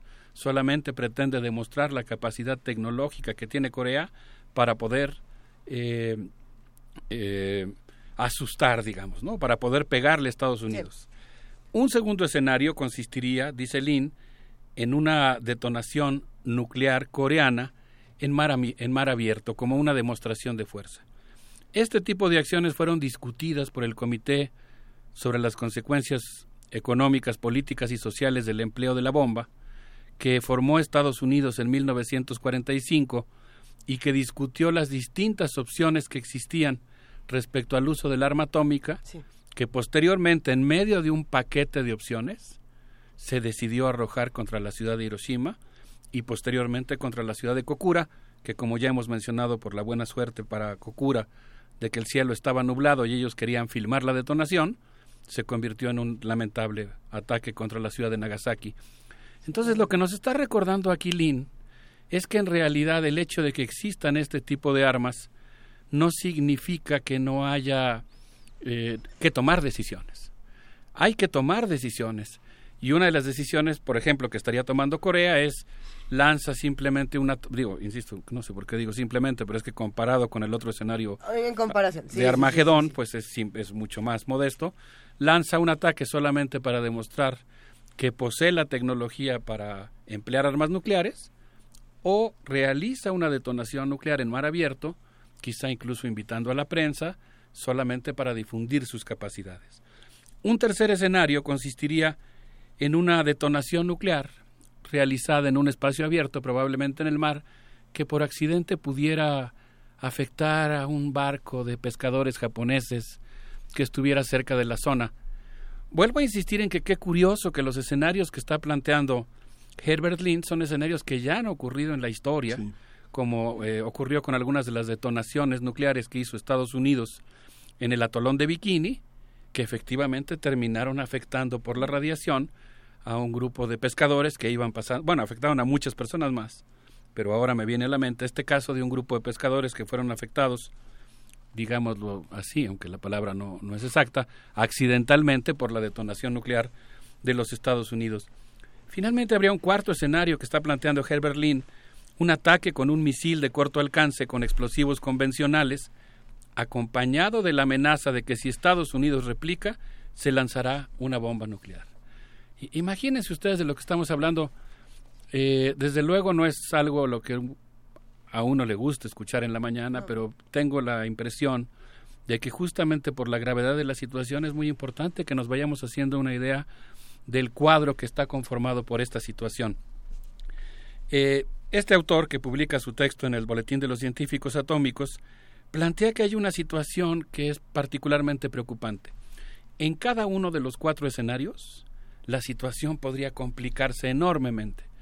Por ejemplo, en el escenario 1, el hecho de que Corea disparara un misil no cargado con armas nucleares contra un punto cercano a la isla de Guam, implicaría que los estrategas norteamericanos empezarían a observar en el radar un puntito que anuncia la salida de un misil, tendrían que determinar por el ángulo de la trayectoria de esa lucecita si el misil va a pegar o no en la isla de Guam y pues eh, hacer un cálculo o hacer uso de sus datos de inteligencia y adivinar, digámoslo así, si el misil tiene una carga nuclear o no. Y lo que plantea este autor, Herbert Lin, es que pues Estados Unidos podría ser que replicara con un ataque, por ejemplo, un bombardeo a, los, a las bases de misiles coreanas, eh, a un, digamos que replicara con un ataque que no fuera simétrico, que no fuera proporcional y que obligara a un ataque contraofensivo de Corea. Por supuesto estoy contando estos, eh, estos escenarios profundamente preocupado por la gravedad de la situación y porque a veces me parece que ilustra un poco el tipo de decisiones que deben estarse tomando en los centros de comando de los respectivos ejércitos, tanto de Corea como de Estados Unidos. Estamos en una situación, afortunadamente se ha conjurado por el momento esta reciente coyuntura, siguen ahí todas las condiciones estructurales para que el conflicto siga representando un riesgo para la humanidad, pero digamos ahora que podemos respirar un poco más tranquilos porque momentáneamente ha habido un cierto respiro, hay un- una cierta distensión, creo que vale la pena pensar seriamente en estos problemas para ver cómo le hacemos para contribuir a desmantelarlos. Desde esta postura de los Estados Unidos, no hay un quinto escenario donde te digan, ok, no va a pasar nada. Eso, eso, no, eso no está planteado, solo están estos cuatro escenarios Este- brutales. eh, estos escenarios no son de eh, oficiales, digamos. Son de un analista, que conoce sí, muy bien el tema y está tratando de plantearle a la opinión pública la importancia que tiene Sí, que todos, por supuesto los actores, los propios militares, los jefes de Estado, pero también la sociedad civil, los científicos, los académicos, pensemos qué vamos a hacer. Aunque existe un posicionamiento del gobierno norteamericano frente a los legisladores sobre la intervención que se tendría que acometer en el caso de desarrollos de armas nucleares en otros países. Sí, entiendo que el artículo, aunque insisto en que no Sí, coincido sí. con su posición, está justamente planteando la necesidad de repensar las cosas. Digamos, no, actuar o no responder compulsivamente ante un problema de esta magnitud, claro. sino mantener abierta, digamos, la actitud de libertad en el sentido de que existen varias opciones y se tiene que escoger cuál sería la mejor opción. Es, a pesar de lo terrible de la situación planteada aquí, un llamado a la prudencia. Así entiendo el artículo de Herbert Lin. Una segunda mirada, que para mí es muy indicativa de la gravedad que tuvo esta crisis, la publicó el día 10 de agosto el diario The Global Times, un periódico chino, es el periódico con que Sí. China ahora quiere pues eh, mostrar su posición, eh, digamos, su visión universalista, y en esta editorial le- se afirma que el ejército estadounidense está preparando sus aviones B-1B para lanzar un ataque contra las bases de misiles de la República Popular Democrática de Corea. El general James Mattis, quien es secretario de la Defensa de los Estados Unidos, lanzó un ultimátum el pasado miércoles 9 de agosto. Corea debe cesar de realizar acciones que conducirían al final de su régimen y a la destrucción de su pueblo. Lo que yo quisiera compartir con ustedes aquí es qué estará pensando, qué piensa China, qué piensa un país con ese peso en la economía mundial, en los asuntos militares, un país que, como hemos dicho, se está eh, preparando para llenar los vacíos que está dejando la torpeza y la retracción estadounidense con sus propios intereses, Así con es. sus propios intereses, eh, cuando se hace una declaración de este tipo. Y pues eh, la editorial dice algunas cosas impactantes. Dice, por ejemplo, que aunque es probable que ni Corea ni Estados Unidos quieran realmente la guerra, el hecho es que su escalada verbal se ha convertido en una peligrosa rampa que podría llevar a un desencadenamiento involuntario de una guerra estratégica real. Y viene la parte que quizá algunos amigos del auditorio ya conozcan, pero que a mí me interesa mucho compartir con, con ustedes, Luisa en particular, Miguel Ángel, porque, bueno, y con todos nuestros amigos del auditorio, es la posición oficial de China respecto a lo que está pasando. Y vamos a ver que no es cualquier Hijo. cosa. ¿Qué, qué dice China? China no puede, dice la editorial, eh, la voy a parafrasear, China no puede determinar las acciones de Corea o Estados Unidos. Y lo único que puede hacer es establecer claramente en qué sentido defenderá con firmeza sus intereses. China ha establecido que si Corea lanza un ataque y Estados Unidos responde con un ataque militar, China permanecerá neutral. Pero si Estados Unidos y sus aliados lanzan un ataque que intente derrocar al gobierno actual y desestabilizar la situación en la península, intervendrá para disuadirlos. La península de Corea, podemos concluir nosotros, es la piedra angular o una de las piedras angulares de la geopolítica mundial. No, bueno, a ver, es que ¿quiénes son los aliados de China? ¿Quiénes son los aliados de Estados Unidos? En otras ocasiones discutíamos que en este conflicto en particular Estados Unidos está mucho más cercano a Japón está mucho más cercano a, al otro lado, China está mucho más cercano a Rusia en este caso, en este caso en particular, y a Corea del Norte. Eh, está tremendo. Bueno, A, a mí me pareció... tremendo como diría Trump. Sí, a, a mí me, gus- me Hijo. pareció, me gustó el documento, me, me alarmó, no, no es que me gustara, pero digamos, me pareció importante, como lo valoro como una fuente, en el sentido de que te está indicando una cosa, no es cualquier, eh, no fue cualquier tipo de crisis la que vivimos la semana pasada, fue una crisis real que ha obligado a una potencia nuclear y a una potencia en todos los aspectos a fijar su posición respecto a lo que estaba pasando y es muy Ya sabemos eh, dónde ilustrativo. ¿no? Básicamente está diciendo que si Corea agrede a Estados Unidos, ella no va no, va- no se No va a meter mueve. en el conflicto, pero al mismo tiempo está señalando que si Estados Unidos realiza una acción, digamos, tiene la iniciativa y pretende desestabilizar el régimen político de Corea, China va a intervenir y no va a permitir eso. Yo les quisiera proponer que escuchemos algo de música, de rock chino, de un grupo que ya hemos escuchado aquí, que nos gusta, Graceless. Sí. Vamos a escuchar un horizonte cálido en lo que nos quedamos reflexionando sobre qué, qué vamos a hacer. 遥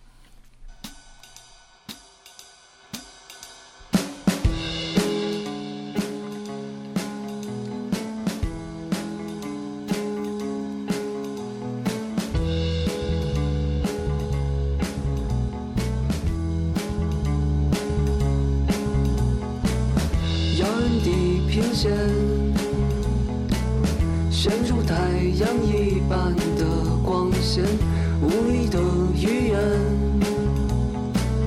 败走在你浓烈。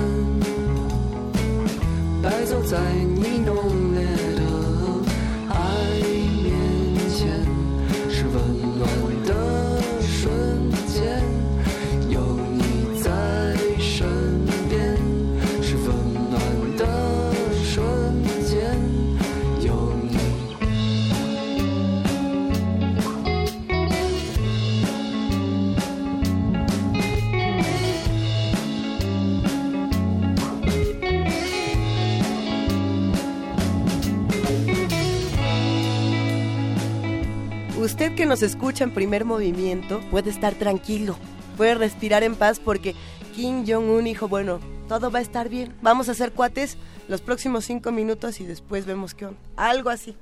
Sí, ¿O no, Alberto Sí, Betancourt? estamos estolqueando la película, pero digamos que si nos acercamos al desenlace de esta coyuntura particular, efectivamente, en una reunión que sostuvo la semana pasada con el Estado Mayor, particularmente el Ejército del Norte, eh, Kim Jong-un eh, revisó los detalles de una posible acción contra la Ajá. isla de Guam y finalmente declaró que por el momento lo va a pensar un tiempo. Es decir, aplazó la decisión. De alguna manera se disolvió la tensión por el, por el momento. Por los próximos cinco minutos. Pero- como bien decías, nos ayudó a definir por completo ah, las posturas, saber dónde está cada quien y eso es impresionante. Sí, no, y algo que yo, sobre lo que yo quisiera insistir es que a pesar de lo difícil que puede ser para todos los seres humanos eh, enfrentarnos en la mañana, lo digo por la hora de nuestro programa de radio, ¿no? A la hora de empezar el día a un tema tan fuerte, yo quisiera inscribir mi intervención o mi investigación sobre el tema, en este caso se trata realmente de toda una investigación larga sobre el tema, en el marco desde luego de la historia, de la historia de las relaciones internacionales, de la historia de la ciencia y la tecnología y las implicaciones de, de lo que puede ocurrir cuando la ciencia no es virtud, cuando la tecnología no está firmemente ligada a valores, pero también la inscribo en el ámbito de lo que se conoce como investigaciones para la paz. Es decir, la necesidad de estudiar los conflictos, algo como lo que hace Pablo Romo los lunes, estudiar los conflictos para tratar de reconducirlos hacia otro lugar. Y en este caso yo pienso que tener información, eh, digamos, que funciona más entender la complejidad de un conflicto, las cosas que están en juego, los riesgos que, que están presentes, que cerrar los ojos. Y ahí es donde yo creo que todos tenemos una tarea y pues en mi caso decidí participar, digamos, eh, tratando de esclarecer un poco cómo, cómo se mueven las cosas en torno a este escenario tan terrible como el que estamos analizando. En el caso de Japón, el día 9 Eso de es agosto. Interesantísimo, perdón. Claro, sí, qué bueno que te lo parezca. En el caso de Japón, el 9 de agosto ocurrió un fenómeno muy importante después de las declaraciones de Kim Jong-un. Lo que pasó fue que el, el yen comenzó a ganar terreno frente al dólar. Es decir, ante la posibilidad de un conflicto como, como el que se avecinaba, los inversionistas japoneses corrieron a refugiarse en el yen, en la propia perdón, moneda de Japón, y entonces eh, eh, eh, bueno, empezó a pasar un fenómeno también, empezaron a caer las bolsas de valores, el indicador Nikkei eh, empezó a bajar, empezaron a perder dinero los accionistas en la casa de bolsa, y lo que podríamos decir es que en realidad, sobre todo cuando Trump dijo que lanzaría la operación rápido y furioso, la bolsa de valores de Tokio mostró su nerviosismo y estuvo a punto del colapso económico. Aquí vemos otra arista de la situación. Fíjense ustedes de lo que estamos hablando. Kim Jong-un pronuncia algunas frases y con eso mueve la bolsa de valores de Tokio. Digo, es, es natural, no, no lo estoy celebrando, estoy diciendo, estamos hablando de un conflicto que tiene una magnitud tal que incluso el tipo de lenguaje que se utiliza termina estableciendo conexiones muy profundas entre lo militar y lo económico, entre la retórica política y la estabilidad eh, entera de una región. De tal suerte que Japón pues está viviendo esta situación y empezó a recuperarse en el momento en el que eh, Kim Jong-un anunció que no iba a lanzar ningún tipo de ataque. Y algo que ocurrió nos lo eh, expresa a través de Japan Times Oshihiko Tabei, que es corredor de bolsa, quien dijo que el mercado de acciones de Japón continuará deprimido hasta que se observen las reacciones de Corea respecto a los ejercicios militares que empezaron este lunes que acaba de terminar. Eh, o sea, este lunes que acaba de pasar. Sí, sí, sí. Eh, al inicio de esta semana, Estados Unidos y Japón lanzaron un gran ejercicio militar que obviamente tiene como objetivo fundamental eh, prepararse para una eventual guerra contra Corea. Es un ejercicio que ya estaba programado, que se realiza cada año, pero que al eh, decidir mantenerlo en lugar de, de suspenderlo esta semana, pues vuelve a recalentar un poco las cosas. Y lo que nos dice Oshihiko Tabei es que pues eh, las bolsas de valores permanecerán nerviosas hasta que esta situación cambie. Vivimos una semana muy especial en Japón, eh, o Japón, mejor dicho, vivió una semana muy particular porque pues estamos en el mes de agosto. Japón está recordando las eh, detonaciones de Hiroshima y Nagasaki Así es. y está recordando también el día 15 de agosto la rendición del emperador japonés ante los Estados Unidos. Es una fecha que se celebra en casi todos los países alrededor de Japón como una fiesta de independencia. Es el caso, por ejemplo, de Corea del Sur, donde Moon Jae-in, el nuevo presidente coreano, que hemos dicho que hasta el momento ha tenido un desempeño interesante porque se ha opuesto, no sé qué tan firmemente, pero Bueno, al menos es- de manera ¿Es retórica, el único que quiere platicar? a la instalación del sistema de defensa eh, antimisilístico de gran altura, el TAT, y pues ha tenido una postura interesante. En este caso, él dijo, el conflicto con Corea se tiene que resolver de manera pacífica. Y como dices, Luisa, es el único que dice que hay que platicar. Y lo pregunto porque Shinzo Abe no ha dicho, Shinzo Abe, el primer ministro de Japón, no ha dicho, hey, sí, de acuerdo, platiquemos, ¿o sí? ¿En algún punto Shinzo Abe ha dicho algo diferente a... Shinzo Abe tuvo una reunión con un- una conversación telefónica con Donald Trump en la que le agradeció la ayuda y Oh. la ayuda militar, el hecho de que hubiera hecho una declaración en torno a que iba a defender a sus aliados. Y, y Shinzo Abe está, mira, la ministra de Defensa de Japón hasta hace un mes tuvo que renunciar por problemas de corrupción, por una investigación judicial que se le está realizando, por un conflicto de intereses. La ministra de, de Defensa, de, la ex ministra, la, la reciente ex ministra de Japón de Defensa, acaba de, acu- de acudir a Yasukuni, al cementerio en donde reposan los restos de los 14 criminales de guerra, junto con muchos otros soldados japoneses que perecieron cuando Japón intentaba construir eso que llamaba la gran esfera de la prosperidad japonesa. Entonces, el gobierno de Shinzo Abe es un gobierno, como muy bien señalas, que tiene más bien una actitud militarista. Sí. Y bueno, pues eso no, no abona desde luego a la paz. Mencionaba el caso de Moon Jae-in, el presidente de Corea del Sur, Sí. quien dijo que no quiere una nueva guerra de Corea y que las dos Coreas celebran el 15 de agosto como el Día de la Liberación respecto a la ocupación japonesa. Debemos recordar, para despedirnos de esta tercera visión, que es la japonesa, que la guerra de Corea, que se desarrolló entre 1950 y 1953, es una guerra en la que Estados Unidos arrojó más explosivos que en toda la Segunda Guerra Mundial en el actual territorio de Corea del Norte, lo cual explica en buena medida también esta actitud defensiva que tiene Corea. No justifica, desde luego, la construcción de sus arsenales nucleares, pero sí forma parte de la explicación. Y esa guerra terminó en una tregua, no se ha firmado aún la paz. Es un, es un dato que yo creo que es interesante. ¿Cómo ven? Ay, está durísimo. Es que uno puede pensar en todas estas figuras. Yo me quedo pensando, tenemos por un lado a Donald Trump, tenemos a Xi Jinping, tenemos a Shinzo Abe, tenemos por supuesto a Vladimir Putin.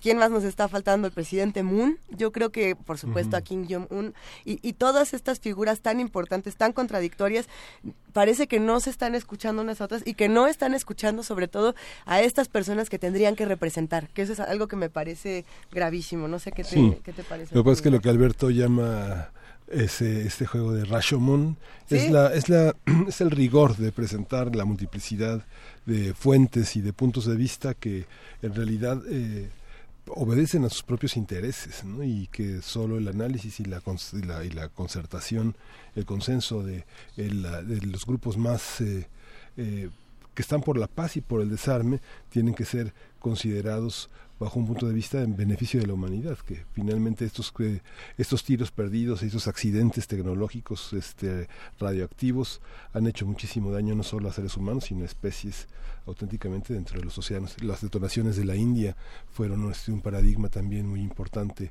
que, Francia levantó la voz y que la capacidad del gobierno francés de concertar las voces europeas también puso un alto a esas detonaciones. E- Eso que estás diciendo, Miguel Ángel, eh, yo lo valoro mucho porque creo que justamente algo que habría que enfatizar es que en estos momentos de crisis y de riesgo real, las acciones pueden resultar determinantes. Y existen cierto tipo de acciones que pueden ayudar a distender un conflicto. Existen llamados a la prudencia, existen intervenciones diplomáticas, existen mediaciones, existen datos, existen eh, expresiones que pueden pues de pronto sonar como un campanazo en la conciencia de la humanidad de los propios jefes de Estado. Lo acabamos de ver en el caso de los Estados Unidos, donde después de estas terroríficas declaraciones en las que igualaba a la violencia de los neonazis eh, americanos con las de quienes No, estaban bueno. protestando contra el nazismo, tuvo que recular. Incluso un eh, animal político de esa, de esa magnitud tuvo que retroceder ante la presión que estaba sintiendo de la opinión pública. Por eso pienso que no está de más insistir en la importancia que tienen los temas y en lo que acabas de mencionar. La resolución del conflicto tiene que ser en favor no de los intereses particulares de un Estado, sino de la humanidad entera. ¿Y los medios de comunicación qué? Entonces, porque me quedo pensando justo en lo que, en lo que comentabas de China, ¿no? En la parte de China y cómo estas declaraciones pasan, digamos, a los mexicanos no les importa lo que está pasando en Corea del Norte y en esta eh, complejidad geopolítica, entonces no lo vamos a mencionar o nos lo saltamos. O, ¿Qué tendrían que estar haciendo los medios de comunicación? Estoy completamente Está de acuerdo fuerte. contigo, ¿no? Yo creo que ahí los medios de comunicación, los ¿Qué comunicadores también tenemos una responsabilidad. En este caso, pues nuestra responsabilidad es atender a la magnitud y la gravedad de la situación y, y la reconstrucción lo más puntual posible que se pueda de las, por ejemplo, instancias en donde están en donde se están tomando las decisiones y las opciones que existen. Y una de las opciones, por supuesto, es tratar de refrenar esa violencia compulsiva y tratar de reconducirla hacia un camino que lleve a la des- eh, al desmantelamiento de los arsenales Sí. nucleares, al respeto del derecho internacional. Sí, y lo que hace Alberto me parece muy importante porque señala las posiciones, pero también este, le quita la máscara y el disfraz A a, los, a, los, a los medios que las encarnan, porque vemos eh, la, la prensa internacional que, este, que encabeza esas posiciones y si no hubiera esta distinción en el origen de estos discursos, pensaríamos que cada uno de los medios lo que propugna es un develamiento de la verdad y en realidad es una posición ideológica que está a favor de algo y es por donde se empiezan, desde el punto de partida de los discursos, para entender cómo nos estamos enmascarando y cómo estamos este, haciendo los... ¿no? Padre, ¿verdad?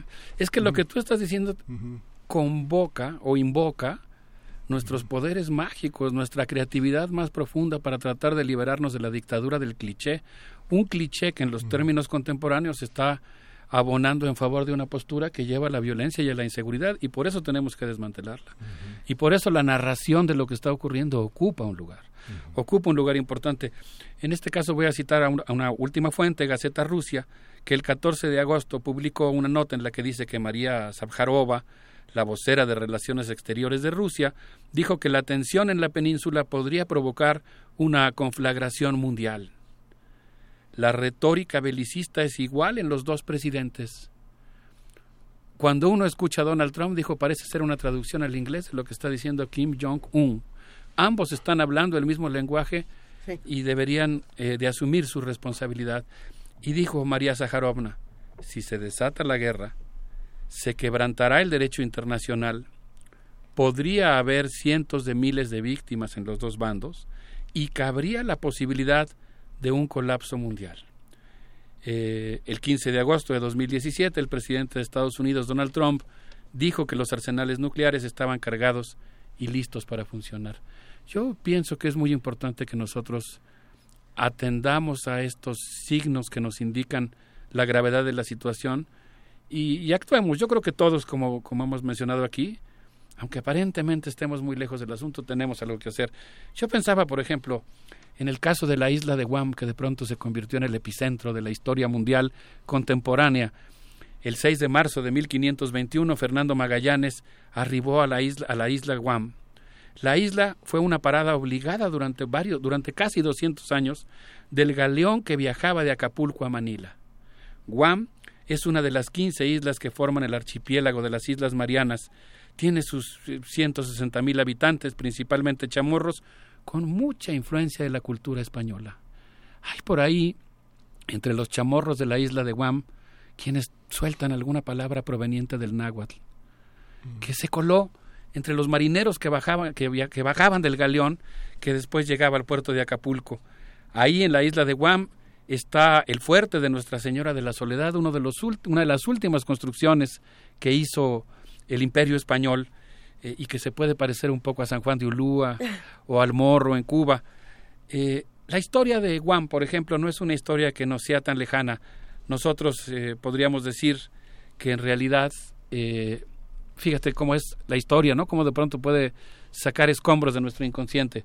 Estamos, por ejemplo, ante una ante una eh, isla más o menos desconocida para la mayoría de los mexicanos, que en realidad ha formado parte muy importante de la historia de México, de tal manera que cuando vemos unos gallos de pelea o unos naipes en nuestra mesa o vamos a la papelería a comprar papel de China, pues eso liga la historia de nuestro país con esa región del mundo. Digamos que lo que está pasando al otro lado del Océano Pacífico no nos es tan lejano como parece y en ese sentido pues tenemos que involucrarnos en esta lucha porque impere la sensatez. Ya no- nos han escrito mucho a nuestras redes sociales. Aquí nadie defiende ninguna postura más que la de paz, queridísimo Alberto Betancourt. Exactamente, esa Ha- es la idea. Ha sido un placer escuchar todas estas reflexiones esta mañana. ¿Con qué nos despedimos? Pues yo les propondría que nos despidamos oyendo a Joseph, mejor conocido como Cat Stevens, con una pieza que se llama Yo crecí en Babilonia, en la que dice una frase que a mí me gusta mucho. Dice, yo acostumbraba a servir al imperio, pero creo que llegó la hora de cambiar. Con eso nos quedamos. Un verdadero placer, Alberto Betancourt. Nos escuchamos el próximo jueves en Los Mundos Posibles. Un abrazo para todos.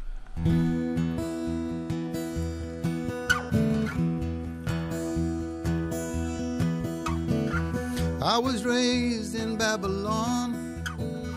Our priests taught us how to worship the sun. Oh, where did we go wrong?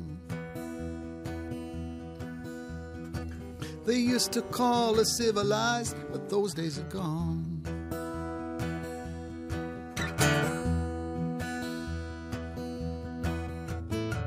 I came to God the Pharaoh bring him wine and women. Oh Lord, where is he now? We used to call him the highest till the wave took him down.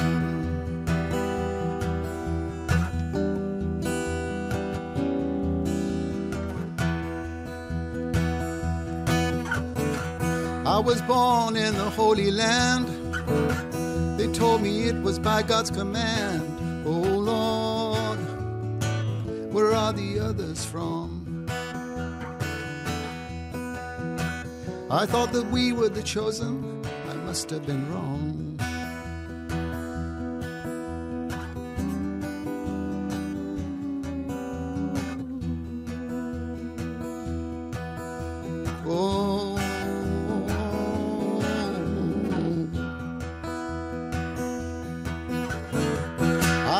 March with the Sultan and his diamond turban. Oh Lord, then the world took hold. Let go the rope of God for a handful of gold.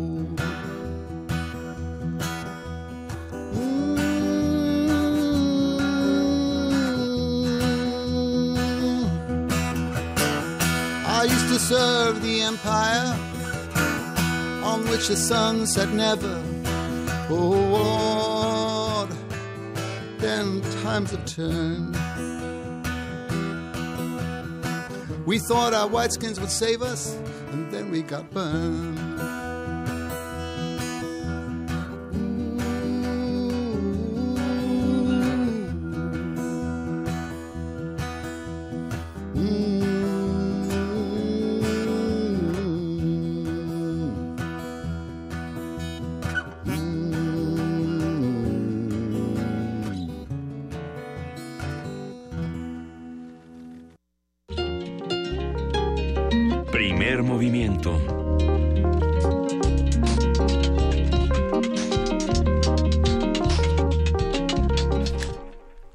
Las 9 de la mañana con 48 minutos. Qué conversación esta que acabamos de tener en los mundos posibles de Alberto Betancourt. Y sí, hay que decirlo, hay muchos comentarios en redes sociales donde se habla de las distintas posturas que puede tener un tema tan complejo como el de Corea del Norte. Y nosotros invitamos precisamente a una cultura de paz y a buscar resolver los conflictos de otra manera, como lo hace Alberto Betancourt, como lo hace Pablo Romo, como lo hace el mismo Alfredo Ávila en esta sección de la historia de México y como lo hacen las otras disciplinas artísticas. Es el caso, por supuesto, del teatro, de la dramaturgia y la universidad siempre tiene una alternativa diferente, riquísima. Tú lo sabes mejor que nadie, querido Miguel Ángel Quemain. Bueno, no sé si mejor que nadie. pero sí, sí lo sé. ¿Sabes quién también lo sabe mejor ¿Quién? que nadie, así tan sabroso como te la sabes tú? Pues nada más y nada menos que la maestra Lorena Maza. Ella, como ustedes saben, es la directora de Teatro UNAM, la queremos y la admiramos. ¿Cómo estás, Lorena? Hola Luisa, muy bien. Ustedes, qué gusto estar aquí de nuevo. Ya Muchas sabes, Gracias. nosotros tus, tus fanáticos, que queremos saber qué va a pasar ahora con Teatro UNAM. Gracias, cómo no, hola Miguel Ángel. qué Hola gusto. Lorena, Pues igualmente. encantada de compartir con ustedes nuestra programación que como bien dijiste es muy diversa, muy rica y, y ahora fíjate con la nueva disposición de venta por internet de Sí. boletos, pues esperamos tener todavía más público. Eso nos ilusiona mucho porque pues ya no tienes que venir hasta acá para comprar tu boleto, ¿no? Entonces, Excelente. bueno, les platico, fíjate, escuchando la conversación que tuvieron anteriormente, justo al respecto, quiero platicarles de una obra que tenemos en Santa Catarina que se llama Nikkei Correos de Hiroshima. Es una obra que está basada en el libro de Víctor Manuel Camposeco con el mismo título.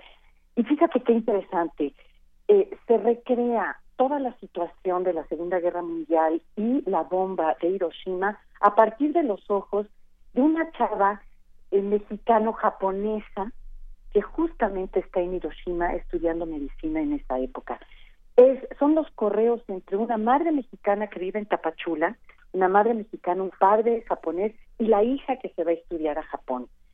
Entonces es muy interesante ver este evento tan catastrófico y horrendo, pero a partir de los ojos de una familia.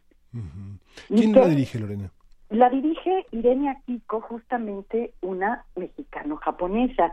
Y justo Nikkei significa eso, es esta inmigración japonesa que llegó a México poquito antes de la Segunda Guerra Mundial y ya es la segunda y tercera y cuarta generación de hijos japoneses mexicanos. Entonces, Irene Akiko, que es una actriz fantástica que participa mucho con eh, Claudio Valdés Curi, dirigió, me trajo este proyecto y ella actúa y lo dirige y es realmente conmovedor, es eh, muy bello proyecto, tiene una mezcla de sensorama, Dal Sabuto y toda esta narración epistolar. Entonces tiene elementos teatrales muy interesantes y es una mezcla muy única. Y el sensorama le, le, le agrega algo especial, ¿no?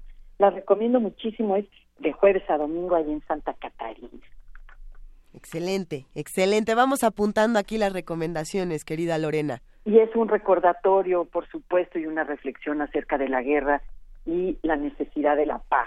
Y pues bueno, en el marco del Festival Impulso, el Festival de Música y Escena, siempre procuramos nosotros en Teatro UNAM tener también un montaje con música y ya tuvimos tres óperas de cámara. Esta es nuestra cuarta, se llama El Gigante de Alzo y es una um, ópera de un compositor vasco, David Arzuza, la dirige Manuel Márquez, un mexicano, y es una ópera para niños y jóvenes con títeres.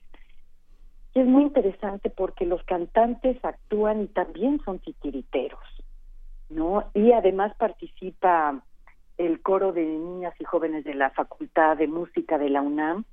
Son más de 20 niñas en escena también en- en este coro.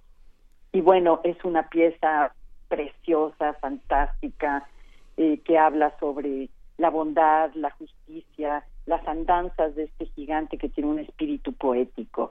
Entonces es una ópera para niños y jóvenes que está sábados y domingos a la una. Se estrena este fin de semana en el marco del festival, pero se queda con nosotros hasta finales de septiembre en temporada.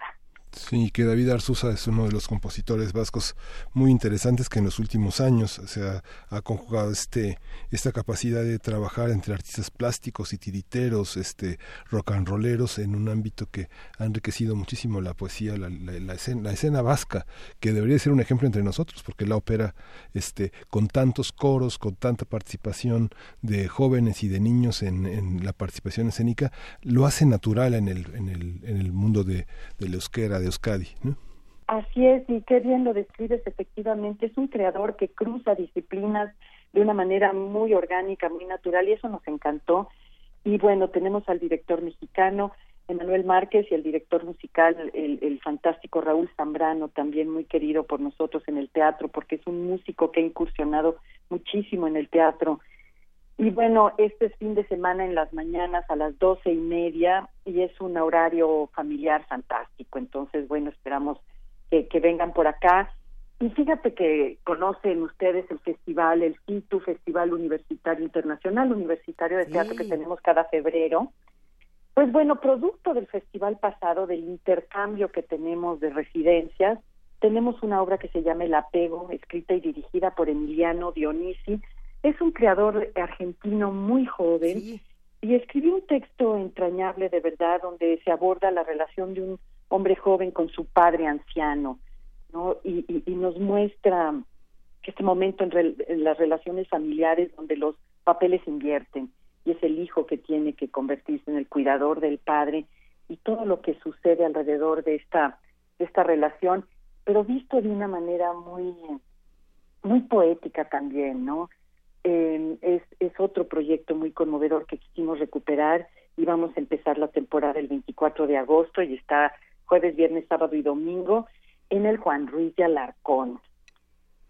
fascinante, Entonces, qué fascinante. estamos abarcando una gama gama interesante y fíjate que por primera vez en Teatro UNAM, bueno, no por primera, ten- hemos tenido distintos eh, proyectos, pero quizá como una temporada tenemos cabaret y tenemos nada más y nada menos que a las reinas chulas en la UNAM. Ay, nada más. Hay nada más para sacudir un poquito el asunto. Además, tú sabes que todas ellas son universitarias. Sí, todas son de la UNAM. Son del CUT, son de la FAS, son universitarias, tienen una formación increíble, definitivamente es la mejor expresión de cabaret eh, eh, que hay en la ciudad. Este, y vamos a tener Las Miserables. Wow. ¿Por Y han pasado no? todas ellas por el filo de los grandes maestros, desde Rosa María Bianchi, Héctor Mendoza, Julio Castillo. bueno. Julieta Todos- to- Burrola. to- todos las han moldeado. Y Las Miserables dicen que es una maravilla, por cierto.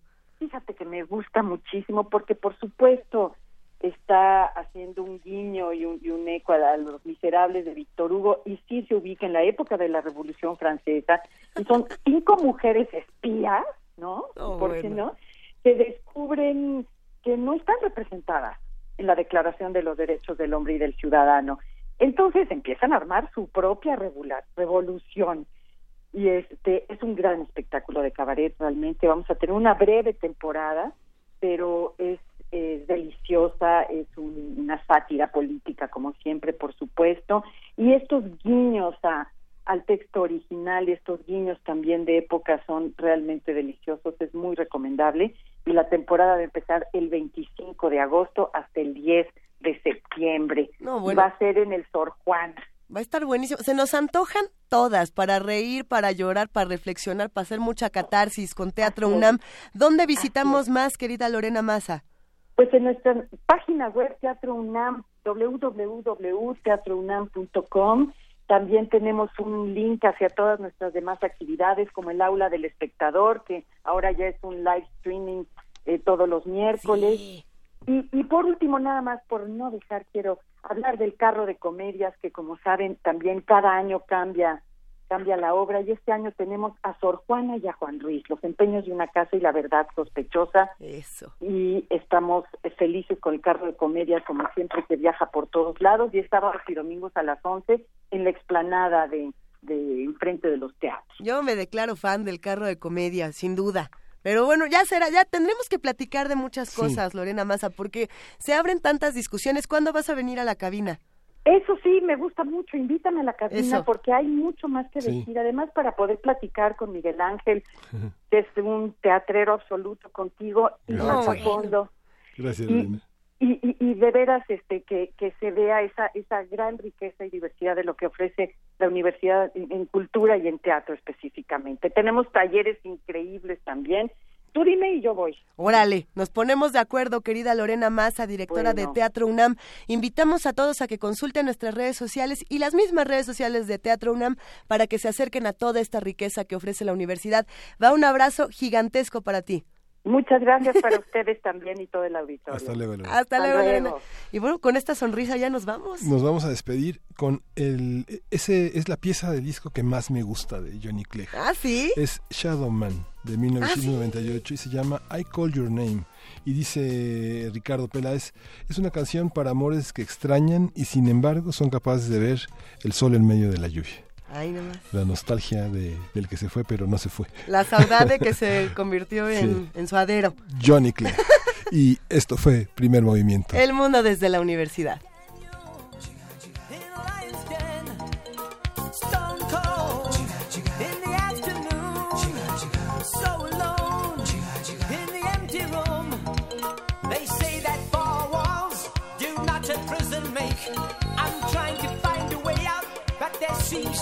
Escape. When I